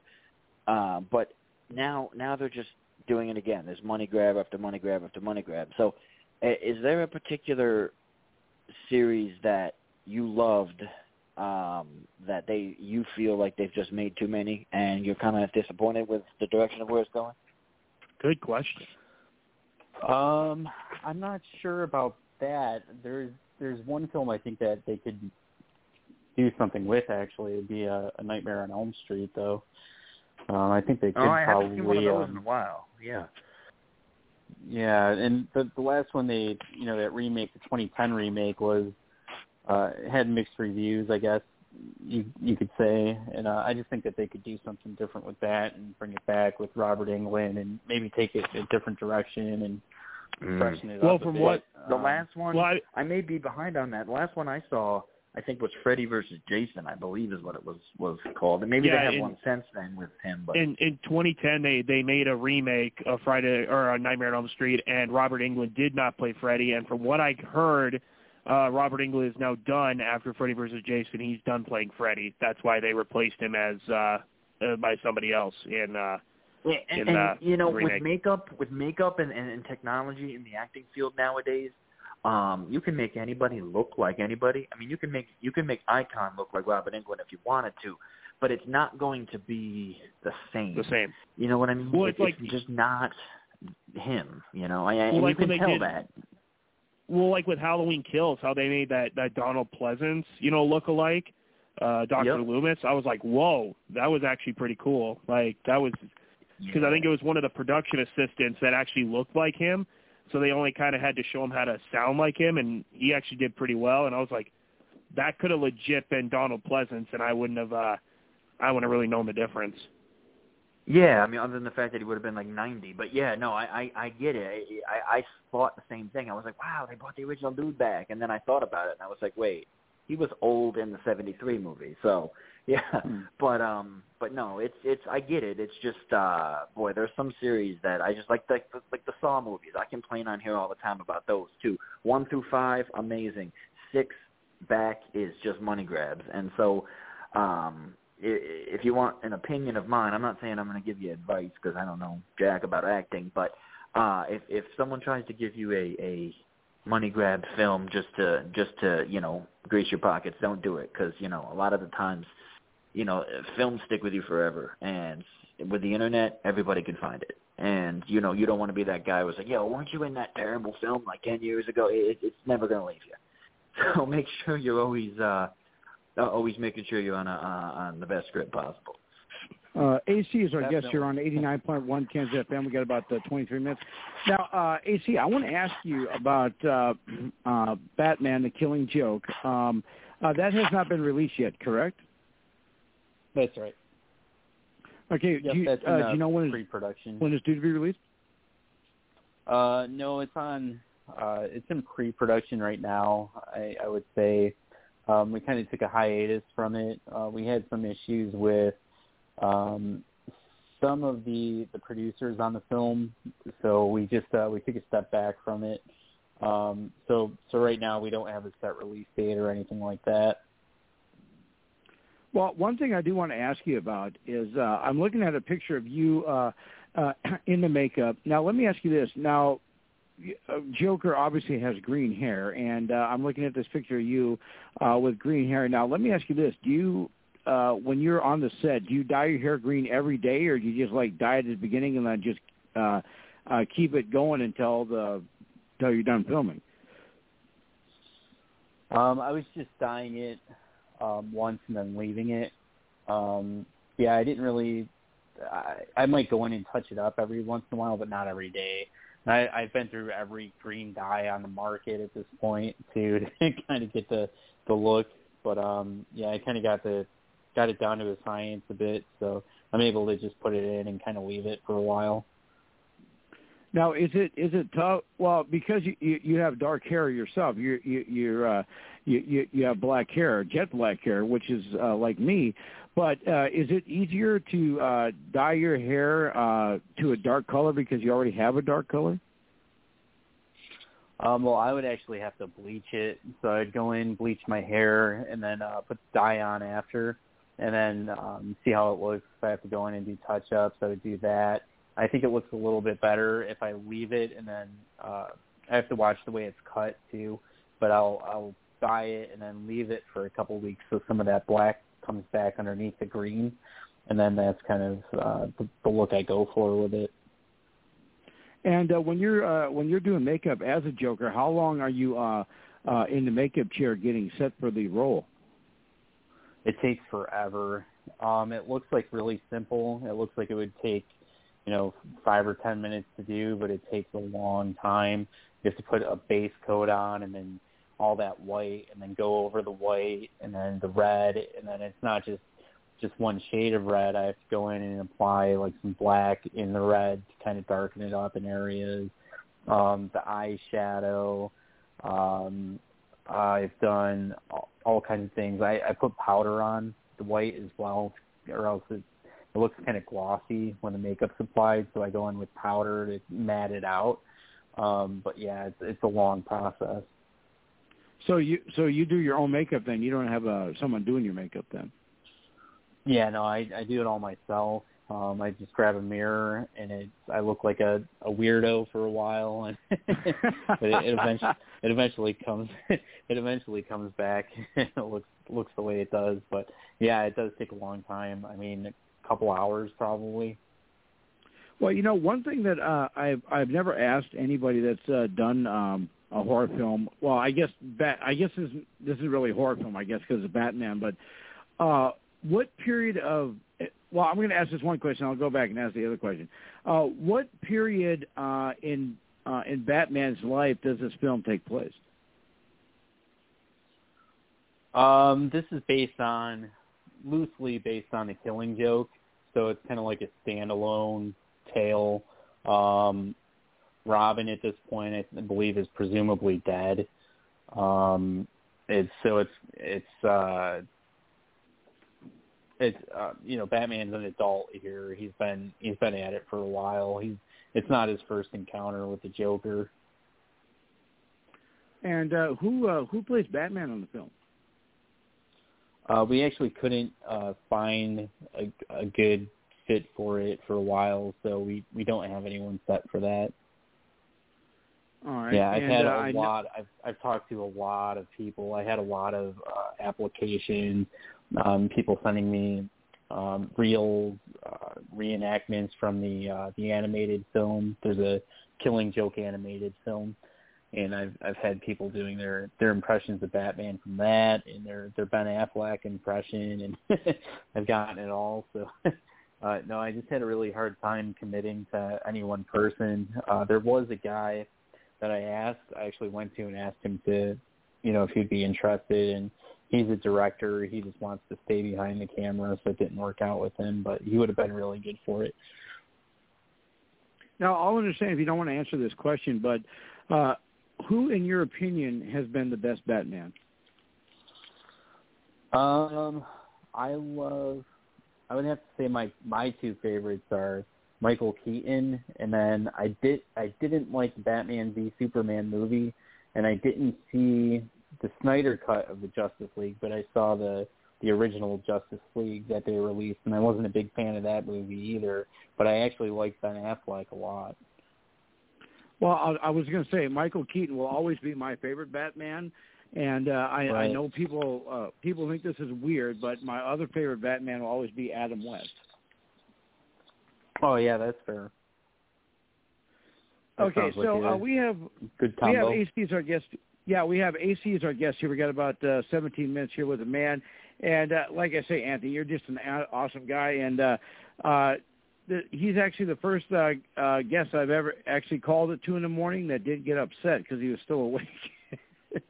uh, so now, what? Uh, so we we talked a little bit about uh, uh, Batman, and I, I actually cannot wait uh, till this is released. But uh, would you be willing to uh, come back uh, on with us when uh, it's about to get released, so we can promote it again for you? Yeah, of course. Awesome. Yeah, I'm I'm Now- grateful. Thank you for having me on. Well, hey, don't go yet. We hey, we still got uh, we still got 15 minutes here. Uh, now, I want to ask you a little bit about uh, the um, another thing that you're uh, involved in. Uh, it's a TV series called The Town. How did you get involved in that, and uh, what is that like working on the small screen compared to the big screen?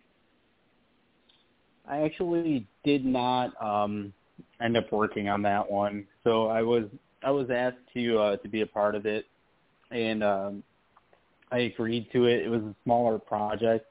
The producers wanted to keep it as local as possible.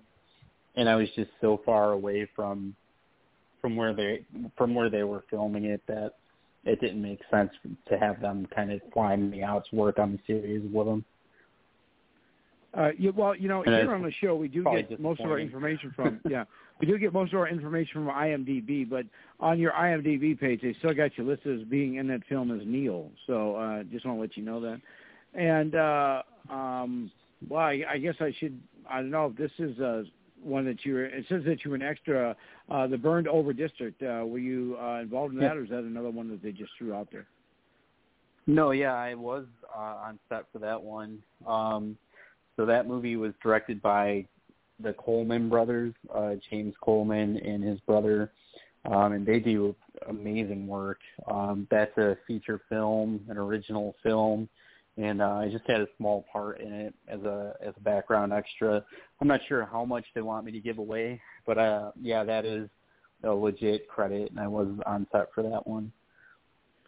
And uh, it looks like uh, you, uh, um, a, a gentleman I've been trying to get on our show for a long time, uh, Bill Smith. Uh, he's uh, did stuff on uh, the Joker movie, and he's also did uh, stuff on this one.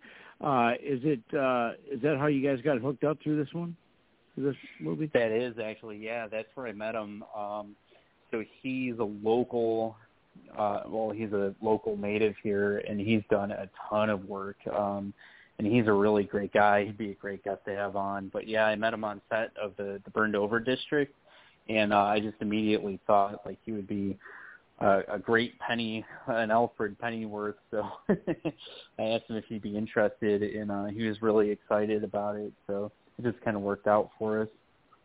Is there any way that you can uh, possibly hook us up with him? Yeah, yeah, yeah. I'll talk to him. I'm sure he'd love to do it. Yeah, Awesome. he's he's a really good him- guy. Yeah. And let him know I'll make a collector's card like I did for you, because I know you like the card I made for you. Yeah, yeah, of course. Yeah, it was awesome. Thank you.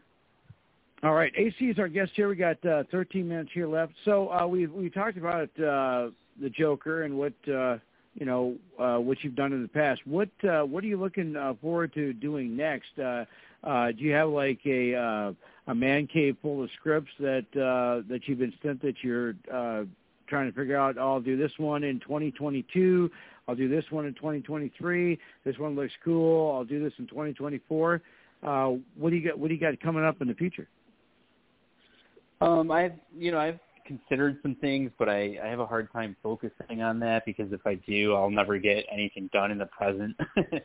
so, so uh, yeah, I have had some scripts sent to me, and I look at them, but it's you know I I pretty much just put them off because it's it's just too much for me to, think about that so far ahead. Right now, I'm focused on music. I'll be releasing a new album soon. Uh, it's called Kiss to Kill. It'll be on uh, iTunes, uh, Spotify, SoundCloud, Google Play, Pandora, Um, so it'll be all over. And then I'm I'm also getting back into commerce and e-commerce and launching a new website soon and focusing on uh, retail, the retail side of things. And I always have projects going on, but as far as the films, I'm just just staying in the the present. Right now, we have uh, a film called The Flower City Butcher and Batman: The Killing Joke, both in pre-production. They were kind of halted due to some uh, some backstage uh, issues that we were having with some of the producers. But um, that's about it for right now. Uh, of course, the Sawyer Massacre is coming out. Uh, Sawyer Massacre is an unofficial prequel to the Texas Chainsaw Massacre that was filmed in Texas. Uh, it was directed by Steve Merlo. I'm excited for that one. Uh, we have Halloween Evil Lives. Um, that's being that's in production right now. Um, I was attached to a, a Deadpool uh, series that I had to drop out of, but uh, I wish the best for that one. Uh, I think I might still be attached as a producer, but it's you know I'm not there working with them. Um, but yeah, that's that's about it. That's all we have right now.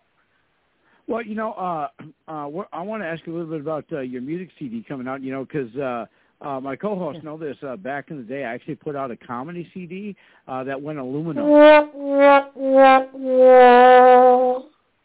Thanks, Big Swing. I appreciate that. Uh, so, what what what is the? Uh, uh, give us the name of the CD again, and when is it uh, scheduled to be released? Yeah, it's self-titled. It's called Kiss to Kill. Uh, it doesn't have an official release date yet, um, so I'm just putting some some finishing touches on it. I have to decide on a final artwork for it, and then it'll be uh, distributed, and it'll be available on you know every major uh, platform, so iTunes, Apple Music, uh, Spotify, SoundCloud, Pandora, Google Google Music. Um, it'll it'll be on like two. I think it's like 200 platforms, and I honestly don't remember the names of all of them. Um, but yeah, it would be available everywhere. Um, definitely within the next six months, I would say. So it's not going to be. So it's not going to be like a, a an actual physical CD. They have to download it, right? Um, that's that's what I plan on doing right now. Yeah, um, I might end up making a limited supply of CDs, but it's just I don't really have the. uh I don't think I have the pull for to to produce that many physical CDs. If I'm being honest. Well, I'll tell you what. Here's what we're going to do. When you're ready to release this uh, CD, uh, you have my contact information. I'm going to bring you back on, and we're going to we're going to promote your CD, and we'll talk about nothing but your music. Okay, that sounds great. Thank you and so much. uh, if uh, and our uh, I know the owner of the station is listening right now. Uh, we'll uh, see if he'll um, uh, might play a song or two uh, on the air for you. Yeah, that'd be great. That'd be uh, amazing. Thank you.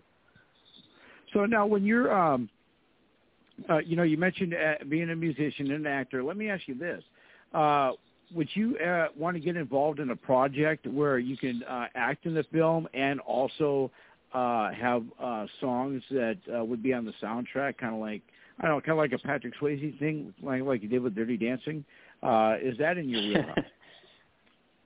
Um, sure. I don't think of myself as the best dancer, but but yeah, um, I wouldn't mind. That sounds pretty good. And uh, what uh, is there? Is there uh, like an actor or actress that you like? Uh, since you got into the business, you really, really want to work with that you haven't had a chance to yet. And I don't, you can't say me because that'd be too easy. But uh, who who would that be? Either actress or actors or both? I would still have to say the icon. Um, it, so if I had to pick a second choice, I I guess it would probably be. Um, I actually really do like Joaquin Phoenix. You know, I think he's a really great actor. Oh, that's awesome.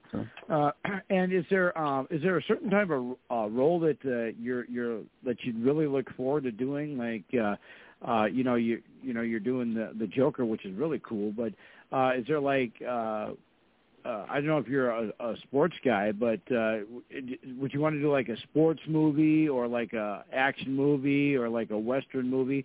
Is there like a genre movie that you that you've always wanted to do, uh, like since you were a kid that uh, uh, that you want to do? Maybe comedy. I think that's difficult to pull off. Um, I, I think it's there's more involved than people realize, but I think that would be uh, something to try out. Well, you know, I'll tell you what. Uh, if you do a comedy movie, you have me on set. I guarantee you, everybody will be laughing all the time. that sounds good to me. uh, AC is our guest here. We only got about uh, six minutes left with uh, AC, so we can do this here. If uh, if our fans want to check you out, you got a Facebook, an Instagram, YouTube, a Twitter, a Twitch, a TikTok. What do you got? Um, I pulled away from most of it. I do have a Facebook page if they want to reach me. I'm pretty easy to reach on there. Um, but I I kind of got away from Instagram and uh, YouTube. It was just just became too much for a while. I had too much attention, and I just wanted to take a step back from that. But they, I mean, they can find me on Facebook if they want. I'm pretty, you know, responsive. They need that, you know, they want to talk to me. And uh, all they got to do is say, "Hey, I heard I heard you with uh, the Icon. You're you're a pretty awesome guy. You're even more awesome than the Icon is. Can we be friends?" Yeah, we can be friends. There you go. Uh, now, uh, Matthias, I know that uh, I I know that uh, you'd like to do a movie with uh, Anthony. Maybe like uh, you guys could do like a wrestling movie together. Well, as I always like to brag, I am six foot two and 260 pounds, so I'm either going to be a wrestler, a serial killer, or a love interest. So I mean, if you want me to be violent, if you want to be lovable, or if you just want me to get in the ring and do what I do, uh, I'm your guy. Nice. Sounds good. I'll keep that in mind for sure. Uh, it, I wish we had more time so I could talk to you guys about wrestling. You know, I actually um, went and trained for for a short time, and uh, Luke Harper was a local guy here, and uh, Colin Delaney is from here. And wish we had more time to talk about some of that stuff. Well, well, we have well, we have about uh, we have about five minutes here. Uh, so you you uh, you actually did want to be a wrestler? Yeah, I, I trained for I want to say a few months. Uh, I I actually applied to uh, the Storm Academy at one point, and um, it was just uh, I couldn't afford the tuition, and I couldn't really make the uh, the commute to the school.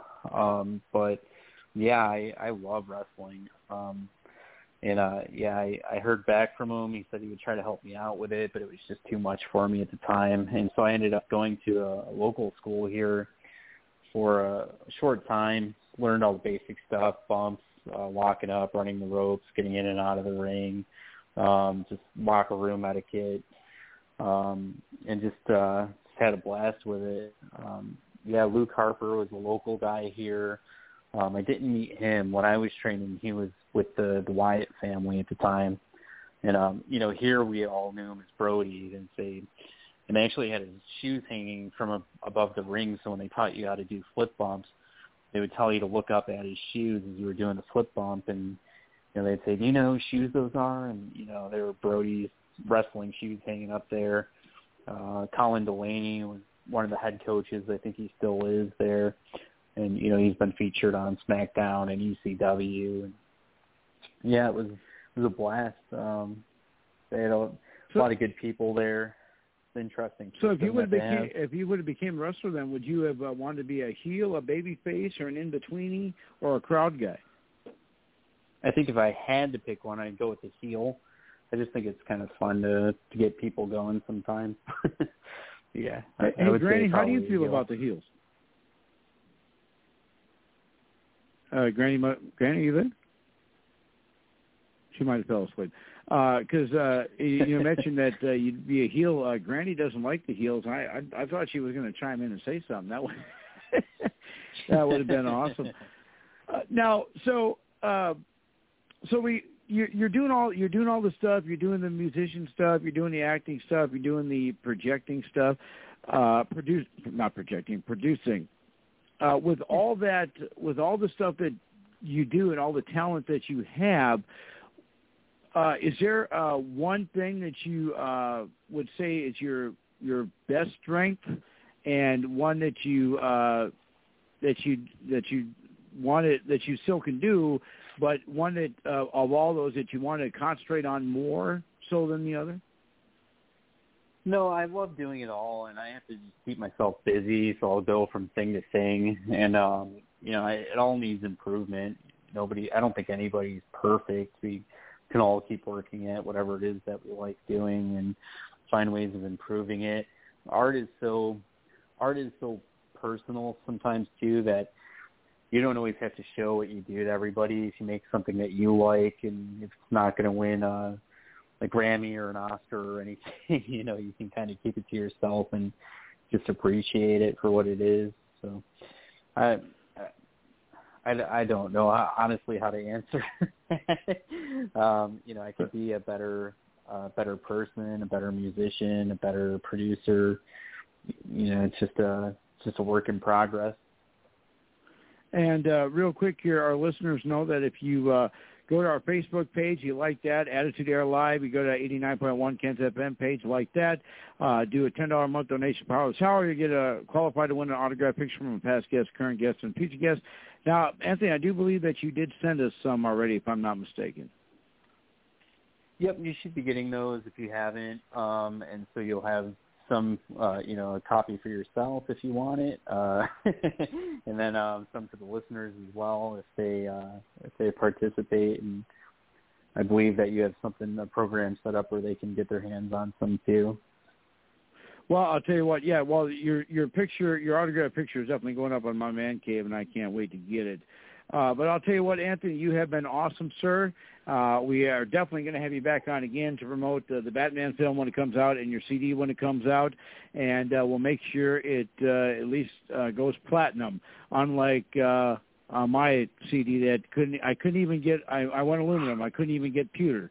But uh, we do appreciate you, Anthony. You are wonderful, and thank you for being with us tonight. You are awesome, sir. Thank you so much thank you all so much. Uh, thank you, Icon and and uh, Big Swing and Granny Hulkster and Matthias, and thank you to to the listeners. And I've had a great time. Thank you all. Thanks, buddy. All right, all right AC, ladies and gentlemen, Anthony. Anthony, uh, I you know I'll tell you what I cannot wait to have him on again. Uh, uh, to talk about his uh, CD and uh, the the Joker movie. Uh, so, guys, uh, we had another great show, right, Matthias? That was fun, huh? Yeah, I'd say it was a pretty good show. Can't complain. Uh, what happened to Granny? Where did she go? I'm still here. oh, she's here. Well, you know, he we he, we were talking about wrestling, and he said that he was going to be a heel. I was waiting for you to say something. Uh, I was just wrapped up in the conversation, I guess. So all right. Well, uh, I, I don't think we scared him away too much. I'll tell you what. Let, let me tell you about Anthony, guys. He is probably the most real individual, and not taking anything away from any of the guests we've had, but he is the most real individual that I have talked to. I mean, he's just a great guy. Uh, we, I, I, I had a great conversation with him before he came on the show tonight, and he, you know, he doesn't have that Hollywood elite, I'm better than you kind of guy. He's just an awesome, awesome guy. And uh, I'm proud to call him a friend. And uh, I'm definitely going to have him back on again more than once. Uh, we're definitely going to get him up into the Five Timers Club with, with that elite group. So uh, anyway, uh, if anybody wants to know who we got on coming next week, uh, the information either drops on Tuesday night or Wednesday night uh, or even Thursday night, depending on how busy the icon is with what he's doing. And uh, you know, we're uh, we're getting great uh, uh, with uh, we we got a lot of uh, we got a lot of uh, wow guests coming up, and uh, one that I uh, Matthias, you're going to have to be nice to uh, because he we do want him to come back, uh, and you know who I'm referring to. And uh, for fans who, if you don't know, uh, we are going to have Easy E, Eric Bischoff, on our show, and uh, it's going to be uh, it's going to be a whole show with just Eric Bischoff and us. Uh, I mean, he's well. We got 90 seconds here, so uh, until next week, uh, love each other, care for each other. Uh, come back and join us every Monday night on 89.1 Ken's FM. 9 p.m., 11 p.m., same bad time, same bad channel. We'll see you next week. And as always, we love you listening and always come back to us next week. Be safe until we see you all uh, uh, till we see you all then. And if I could find our closing theme, there it is. We're out of here. You think you know me.